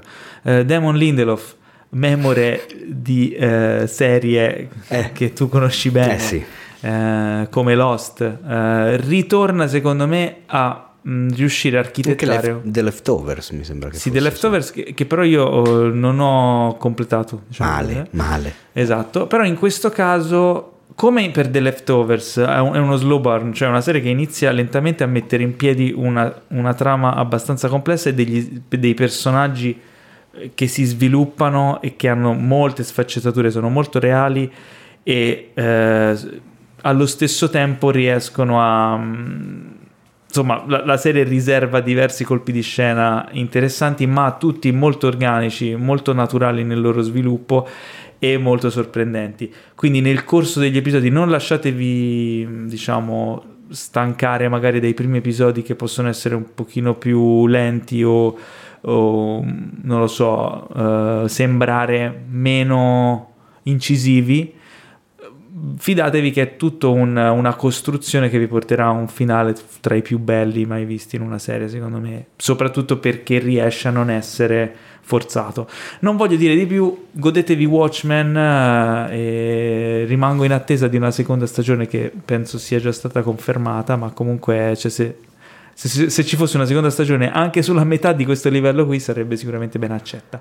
Uh, Molto bene. Un'altra serie di cui vogliamo parlare al volo prima di passare a Star Wars, perché tanto state aspettando tutti quello, è eh, Undone che ha visto Adriano, Undone su, su Netflix. Ah, io ho già parlato, c'è qua un fantastico animatore, quindi... Ah, l'hai visto anche tu? Faccio parlare vero. a Nick. È giusto. Allora, cosa ci dici di Undone? Undone, serie... Eh, animata in un certo senso ehm, che potete trovare su Prime Video. Um, è, un, è, un, prodotto molto particolare, e secondo me molto molto interessante, porta, porta un argomento non, non, facile da trattare in, in, diciamo in televisione, in una serie tv in modo interessante, non scontato e lo fa utilizzando il linguaggio del, dell'animazione però in una serie ibrida perché la, la tecnica con cui è sviluppata è, il, è, è, un rotoscopio moderno. Il rotoscopio la tecnica la vedi, è come si dice, come possiamo dire, disegnare sopra delle Ricalcare. Riprese. In un certo senso sì, ricalcare de, riprese, delle riprese dal vero. effettive, un po' come ricorda molto no? certi film eh, per toni, atmosfere, certi film realizzati così tipo classi, Waking Life classicissimi Waking Life o Scanner Darkly sì a me il rotoscoping ricorda sempre una serie animata molto bella, I-Man. Ti ricordi quando loro correvano? Correvano tutti nello stesso modo perché ricalcavano un filmato di, di uno che correva verso la camera. Pensavo non so che... se vi ricordate i Man, c'era questa sequenza di loro che correvano. Pensavo, verso... pensavo, che stessi per citare il Signore degli Anelli di Baxi. Anche ah, quello, ma infatti è coevo di, di, di, di Man, eh sì, è, è molto simile nel... Vabbè, scusami, non ti volevo... Abbiamo interrotto. Eh, però dovevo, dovevo, citare i Man, Ma c'è anche un'altra cosa di, di Baxi ancora più vicina ai Man che era eh, il titolo originale... Fi, fi, eh, Fire and Ice. Fire and Ice, quello è veramente, sì, se sei... Te soprattutto dovresti guardarlo perché è pane per i tuoi denti. Fuoco e ghiaccio mi ricorda qualcosa, tra l'altro. Senza le cronache. Esatto. Ehm, comunque un prodotto molto molto interessante, appunto utilizza il linguaggio dell'animazione, nel senso che c'è, c'è tutto quello che potete trovare in un, in un, prodotto animato, come a livello di transizioni, e morphing, e, eh, come dire, quel tipo di espressività non, non possibile no? con, con, con, un live action, però mantenendo que, quell'espressività, no? Quella, la, la, performance attoriale al, al, centro. E come dire, molto molto interessante. Eh, devo dire la verità, io quando ho visto la prima puntata sono rimasto un po' in dubbio, ho detto ma chissà se vado avanti o meno e poi invece più sono andato avanti più mi, mi ha preso, più mi ha convinto. Ma perché è una storia che secondo me si presta tantissimo per l'utilizzo del rotoscopio. Sì, assolutamente. Perché è la storia di questa ragazza che è impersonata da Rosa Salazar che ha perso il padre, Bob Odenkirk, eh, ovvero Saul Goodman di Better Call Saul e di Breaking Bad, ha perso il padre che era, che era bambina e poi dopo un incidente in macchina incomincia a rivedere il padre e si ritrova in con- dei contesti e delle situazioni dove la realtà prende un altro aspetto. prende un'altra piega, tutto si distorce, tutto si deforma. E, E si quindi può anche dire, poi c'era nel trailer, quindi possiamo dirlo senza spoiler, no? Certo. che eh, diciamo, a, a queste mh, diciamo, incontra suo padre che le parla e dice di ehm, le affida una missione in un certo Certo. senso, le dice io ti, ti insegnerò come fare questa cosa, ho bisogno che tu mi aiuti. e parla anche di viaggi nel tempo. Ah, Quindi in realtà parallele... Sceneggiatori sono quelli di, Bojack. Di Bojack Horseman, Ah, eh. quindi comunque tanti Ah. grandi nomi coinvolti. beh, beh, beh, interessante. La cosa, la Ah. cosa figa di questa, di questa serie, che però mi è stata un po' smontata da una notizia che ho letto ultimamente, non sul nostro sito, quindi la dovrò verificare, eh, è che era una serie autoconclusiva, tra l'altro episodi da 20 minuti, quindi proprio 8 episodi da 20 minuti, quindi ve la mangiate ragazzi, se, Sì, la volete, se la volete vedere ve la divorate. Eh, era autoconclusiva e finiva lì e aveva una chiusura secondo me strepitosa nel senso che proprio tutto lo sviluppo della storia ma soprattutto la sua conclusione è spettacolare Sì. e la notizia che ho letto e che bisognerà che confermeremo nelle prossime puntate del podcast è che pare che vogliono fare una seconda stagione, il che mi smonta tutto. Vabbè, oh. Poi magari, tanto poi guarda- magari fanno una roba incredibile. eh. No, no, ma Esatto. intanto guardatevi la prima.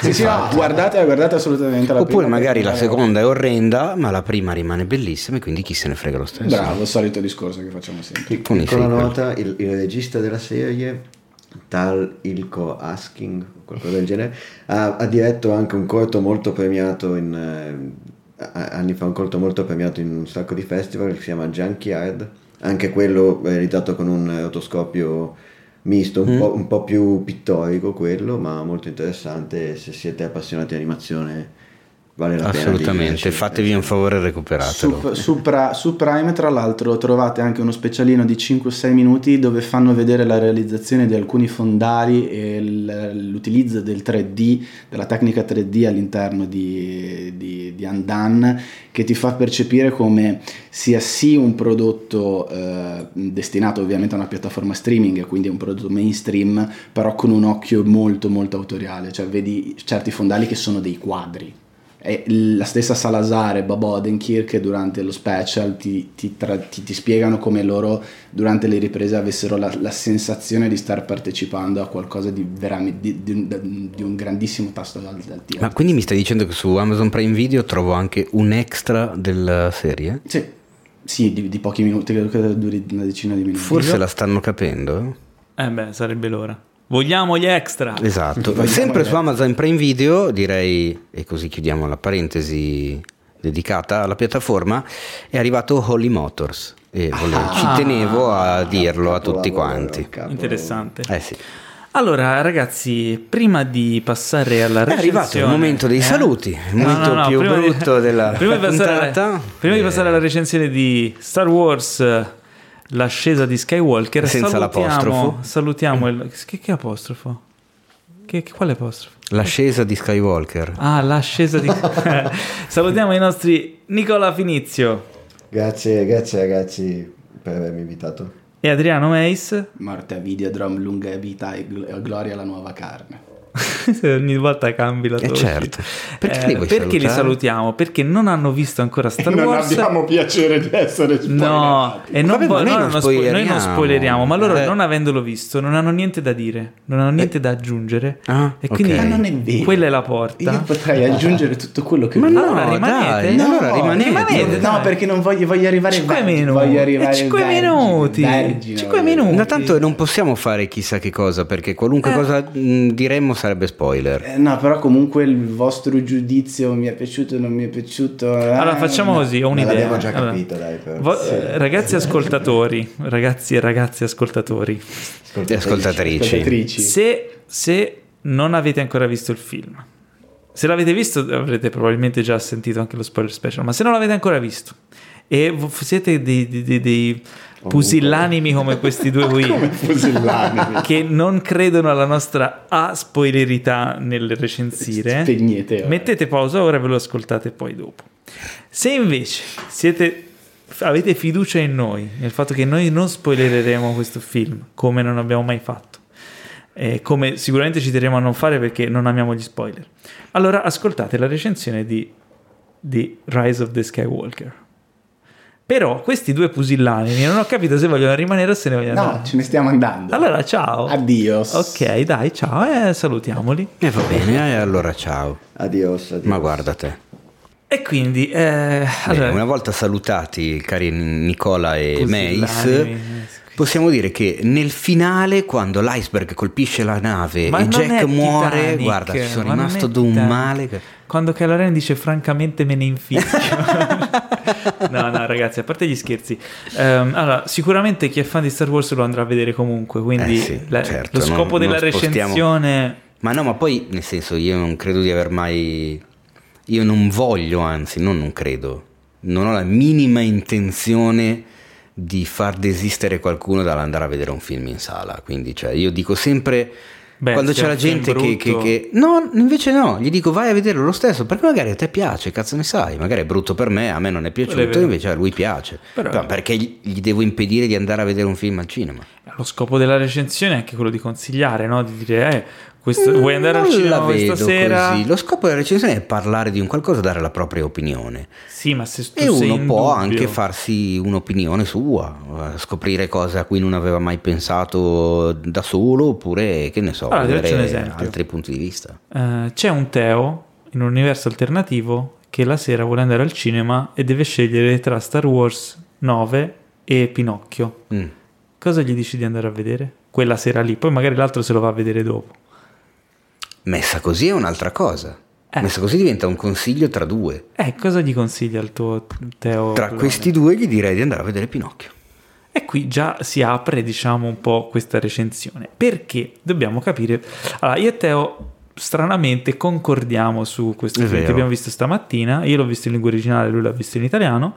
eh, però lui l'ha visto in Arcadia in Sala Energia, io no. Eh, Ehm, allora, eh, diciamo che quello che non mi ha convinto. aspetta, parentesi necessaria, doverosa, eccetera, eccetera. Episodio 7 ti era piaciuto? Episodio 7 mi era piaciuto, mi aveva divertito, l'avevo trovato interessante come approccio a una nuova trilogia, abbastanza equilibrato, forse leggermente fanservice, ma tutto sommato l'avevo digerito bene. Perfetto, potrei sottoscrivere tutto. Episodio 8 ti era piaciuto? L'episodio 8 mi era piaciuto perché mi aveva spiazzato più e più volte, quindi buttava dentro questa ventata. Vabbè, di- direi che siamo d'accordo anche con i due anche capitoli se con dei precedenti. dovuti, insomma, con le mo, non è che mi aveva... No, esatto, ci C'erano- sono un paio di cose veramente clamorose in quell'episodio.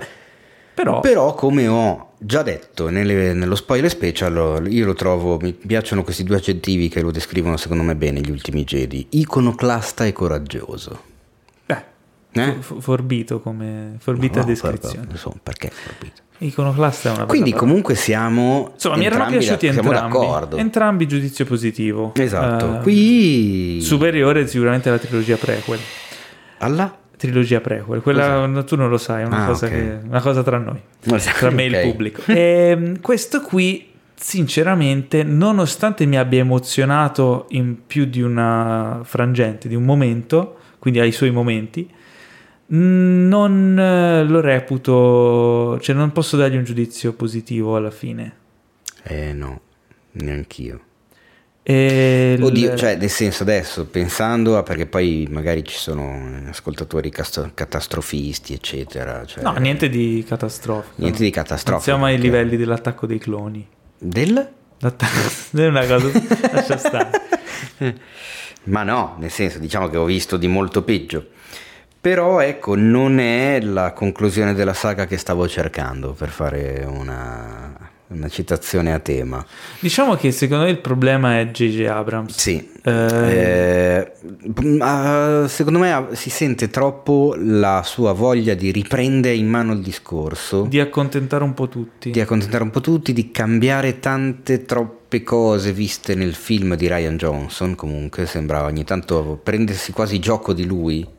Sì, diciamo che si sente molto il cambio di rotta dall'uno all'altro e dall'altro all'uno. Esattamente, sì. Eh, purtroppo, nonostante in fase promozionale Disney cercasse in tutti i modi di convincere il pubblico del contrario, in realtà si percepisce la cosa ed è, anzi, è evidente. Cioè, molte cose di episodio 8 qua vengono, se non prese per il culo, ma eh, messe com- comunque da parte, cioè come se non fossero rimesse accadute, rimesse da capo, O fatte, o fatte ripartire dall'inizio. Eh, e vabbè, però C'è un pesante debito nei confronti del ritorno dello Jedi dell'83. Secondo me, in molte cose, molti richiami. Ci sono molte strizzate al- d'occhio. Oltre al tanto fanservice. è un film che è servo del fanservice. Sì. Cioè, proprio è il cane che si morde la coda. È un senso- fanservo. Sì, eh, sembra quasi che ci fosse una lista di cose richieste dai fan o comunque che serviva a mettere dentro per accontentare i fan. E per, cioè, per carità, ci può stare, nel senso, in episodio 7 questa cosa c'era e l'ho Che ben poi anche lì bisogna sempre chiarirsi su di eh, cosa si intende per i fan, perché io mi reputo, mi sono sempre ritenuto e reputato un fan di Star Wars, io da quando ho otto anni che sono legato a questa saga, eh, ho qualunque supporto fisico, se usci- mi manca il laserdisc, ma poi credo di avere qualunque cofanetto sia uscito in commercio, sono, eh, sono molto appassionato, eccetera, eccetera. Quindi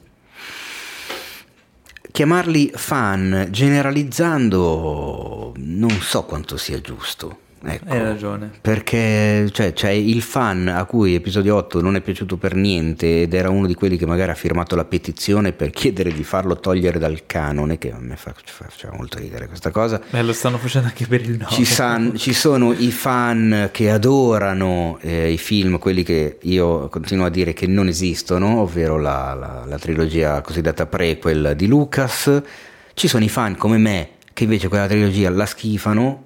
E quindi, cioè, il fan di Star Wars medio, secondo me, non esiste ormai.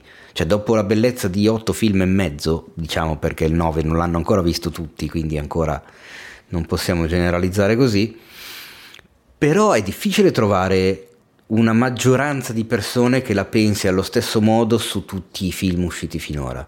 Certo. E quindi non puoi definire il fan di Star Wars perché mh, ormai si è talmente diversificata la cosa che non ha senso come categoria di persone. Poi, boh, Allora, volendo spiegare in maniera forse un po' più chiara il motivo del disappunto, cioè almeno per quanto mi riguarda, il problema del film, eh, che ha dei pregi, eh, e dopo parlerò anche dei pregi, è eh, il concentrarsi troppo su una trama molto complessa e molto fitta, eh, la- tralasciando lo sviluppo dei personaggi. E ricordiamo che fin dal primo film di Star Wars nel 77, quello che ha appassionato il pubblico sono stati i personaggi. eh, direi. La ricchezza dei personaggi, la- l'affezione che si creava verso quei personaggi, sono quelli che hanno traghettato Star Wars. Il mondo che... Pur li- essendo degli archetipi, dei Certo. cliché, tutto quello che vuoi, eh, Ma il- il certo mondo non che- brillano per originalità. Il mondo che li circondava è, è una sorta di eh,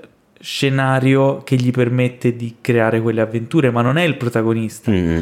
In questo caso qui invece è il contrario. Inoltre la complessità di questa trama richiede un ritmo di narrazione iperveloce, cioè si passa da un episodio all'altro, da un evento all'altro, da una scena d'azione all'altra con un'estrema rapidità, da un colpo di scena all'altro. Il primo atto soprattutto credo sia una sequela infinita di action, una roba dopo l'altra, una velocità devastante che non ti dà modo né di, di riflettere su quello che stai vedendo, né di capirlo a fondo, né appunto ai personaggi di uscire con il risultato che, bene o male, i personaggi sono un, un po' tutti uguali, tolti i due principali protagonisti, ovvero Rey e Kylo Ren. E quindi c'è tutta questa cosa, una cosa dopo l'altra, e poi appunto questa trama scritta, eh, io lo- non lo so, l'ho, l'ho vissuta tipo questo di un videogioco, perché loro, una volta che è chiaro l'obiettivo finale, Un po' caccia al tesoro, diciamo. sì, esatto, bravissimo, perché una volta noto l'obiettivo finale si scopre che per arrivare lì ti serve un qualcosa, per arrivare a quel qualcosa Sì, ti ma- serve qualcos'altro, ma per di- arrivare a quel qualcos'altro ti serve un'altra cosa prima. E per arrivare a quella cosa prima devi risolvere una cosa ancora prima. Ed è tutto così a, a Eh, passettini. perché per avere un McGuffin ci vuole un McGuffin. Eh, esatto, tutte queste scatole dentro la scatola, dentro la scatola, dentro la scatola.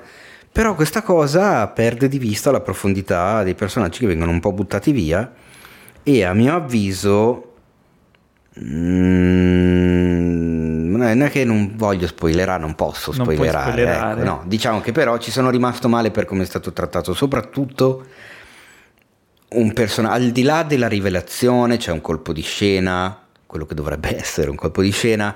Ehm, dei cambi tanti, di- sono- esatto esatto ce n'è uno Ogni- diciamo soprattutto Diciamo che ogni 20-30 minuti c'è un colpo di scena. sì però diciamo che ce n'è uno principale che dovrebbe essere il colpo di scena dell'intera trilogia Mhm. perché insomma si capisce un qualcosa che fino ad ora non era stato eh, svelato. Ma al di là di quello, non lo so, è che non mi ha proprio, non mi ha proprio convinto. C'è stata, mi ha emozionato, sì, ma poco. E nei momenti in cui mi ha emozionato, c'era, vedevo comunque il. Erano un po' dei colpi bassi, diciamo. Sì, era un È come, po'... è come gli- i jump scare, però a livello emotivo. Esatto, cioè era un po' come se in un angolino della sala ci fosse J.J. Abrams che spiava la sala e in quel momento diceva, eh, hai visto, eh, hai visto, adesso ti Sì. emozioni, eh, lo sapevo che ti saresti emozionato, eh, guarda qua, guarda qua, guarda che ti faccio rivedere, ah, hai visto che ti sei emozionato, eh, lo sapevo. Eh, eh, funziona, Tutta questa eh. roba qua. Funziona perché- A volte sì, Però- ma molto spesso questo gioco è talmente palese che esci dall'emozione, perché percepisci la costruzione che c'è sotto e... Cioè, per farvi Boh. capire, sei lì con la lacrimuccia e a denti stretti che dici JJ figlio di puttana. eh beh, però, allora, lati positivi. Visivamente è, è bello. Cioè, Visivamente un passo in più rispetto al 7, ma secondo me comunque un, un passo indietro rispetto all'8. Beh, c'ha però delle trovate interessanti. Cioè, sicuramente ha dei momenti molto belli, molto interessanti. C'è una scena molto scenografica, molto spettacolare che mi è piaciuta tantissimo, come messa in scena, coreografia, eh, fotografia, eccetera. Ma in genere anche le battaglie, come ti dicevo anche nello spoiler special, secondo me le battaglie non sono male, sicuramente sono meglio girate di, di tante altre che, che abbiamo visto finora in, in tutta la saga. Però proprio fotograficamente non ho trovato quel gusto che, che ho visto invece sull'otto, che comunque c'aveva una signora direttore della fotografia, a differenza di questo che non ho neanche visto di chi è, devo essere sincero. Eh, Poi magari sbaglio e c'è la Morrison anche qua, eh. no, no, ma non ci ho visto quel gusto proprio per la composizione dell'inquadratura, quell'attenzione ai noni, agli spazi, ai pieni, ai vuoti, come io da eh, purtroppo cameraman e automaticamente il mio occhio C'era Dan Mindel.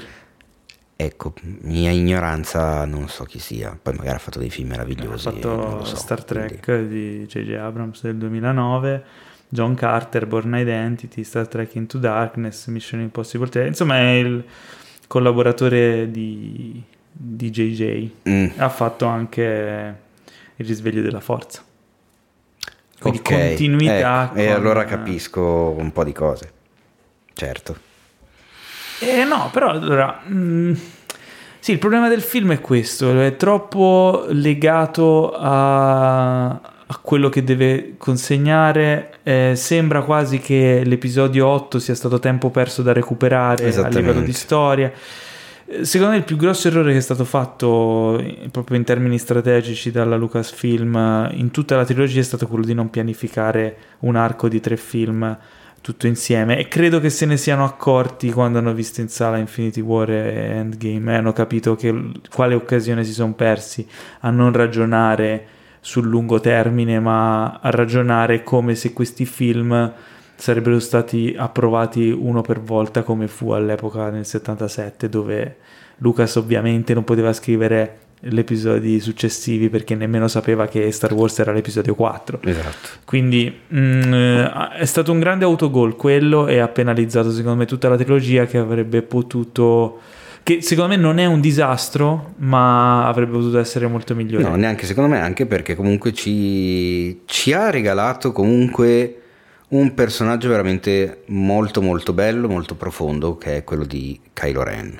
Interpretato comunque da un Adam Driver che è un... Vabbè, è un mostro È un Cioè, signore attore. io ho recuperato anche Marriage Story di cui abbiamo parlato settimana scorsa è clamoroso Ecco, Cioè- guarda, uno dei motivi per i quali andrò comunque a rivedermi il film in lingua originale, come ho sempre fatto per tutti gli episodi, è perché oggi mi mancava proprio La il timbro di, di Driver che ho ben presente e che il doppiatore, ora non, non- non so chi sia il doppiatore di Driver in questo film, ma non riesce a restituire, cioè Ma è impossibile. lo vedevo che comunque non era quella roba lì. Lui riesce a dare un peso emotivo, ma anche quando non usa la voce, eh, cioè, è, è veramente un grande attore. È probabilmente uno di quegli attori che faranno la storia della sua generazione. Assolutamente, io sono convinto che a brevissimo lo vedremo cominciare a fare incetta di premi, Mm, perché effettivamente se li merita.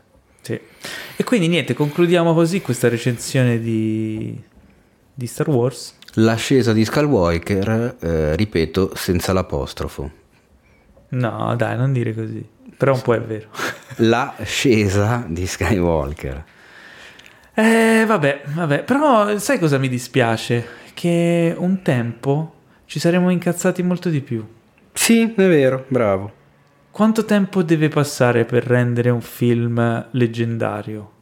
Questo si dovrebbe domandare la Disney. Oddio, magari anche perché siamo un po' invecchiati e abbiamo altre Dici? priorità Ma io mi e ci sono- incazziamo per altre cose, però... Io No, non quello è che. Eh, no. Ah, ti dico- posso dirti No, una non è cosa? vero. Posso dirti una cosa? E non c'è Pietro e non c'è Adriano a prendere per il culo. Ma te lo dico, è sincera questa cosa. Io mi sono emozionato di più con Terminator Dark Fate. Eh, Te lo dico sul serio. Da, da fan della saga, come sono fan della saga di questa qui. eh, vedi, però tu Mi sei ha- più fan ha- della no, no, saga. No, no, io sono più fan di Star Wars che di. Cioè, sono fan ugualmente. Però sta- Terminator Dark Fate mi ha dato un po' di più di quello che volevo e soprattutto era tanto tempo Mm. che non avevo qualcosa di buono, anche minimamente buono su Terminator. Mentre Star Wars ormai, ehm, cioè ormai, è vero ormai perché è un po' saturo, cioè una- è, un, è un logo che vedo troppo spesso, è una musica che sento troppo spesso, non ho più fame per Star Wars. Sono adesso sono molto più in attesa di vedere cosa si inventerà la Marvel con la prossima fase. Perché?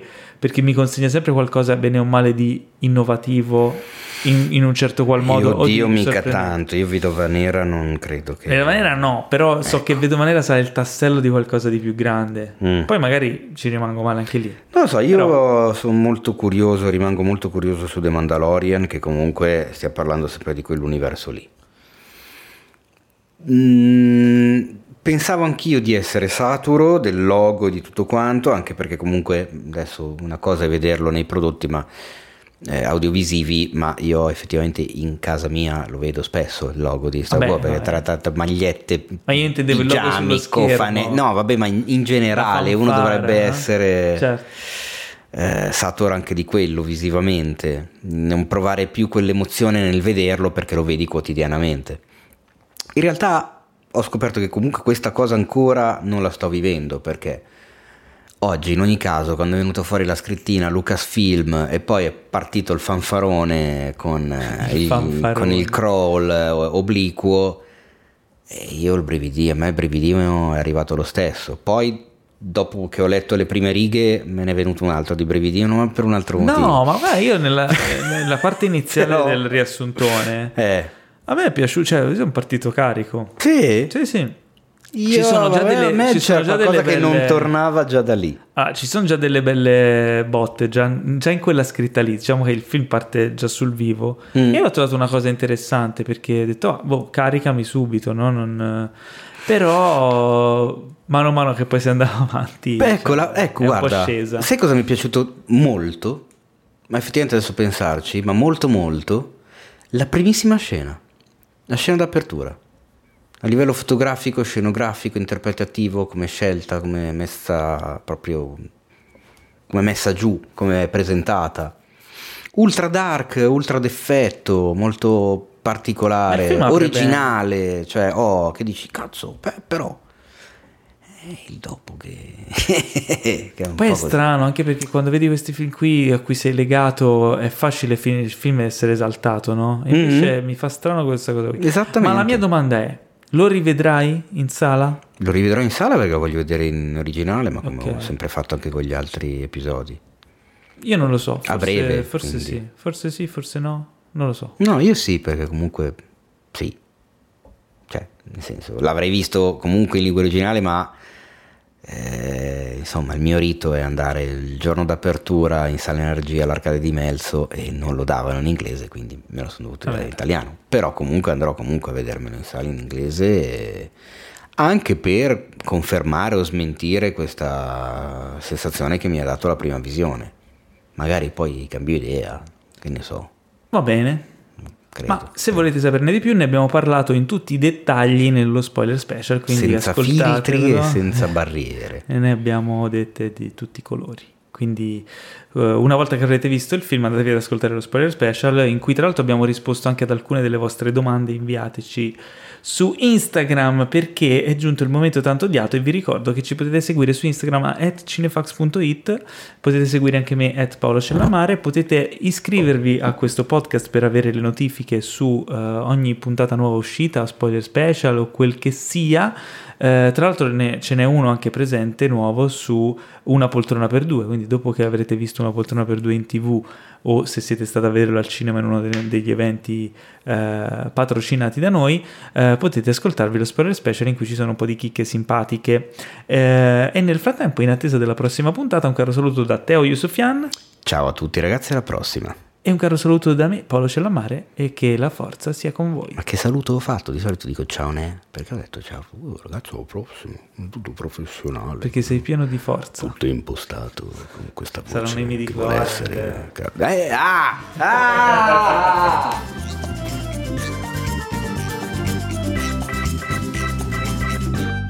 Questo podcast è stato presentato da The Best Blend,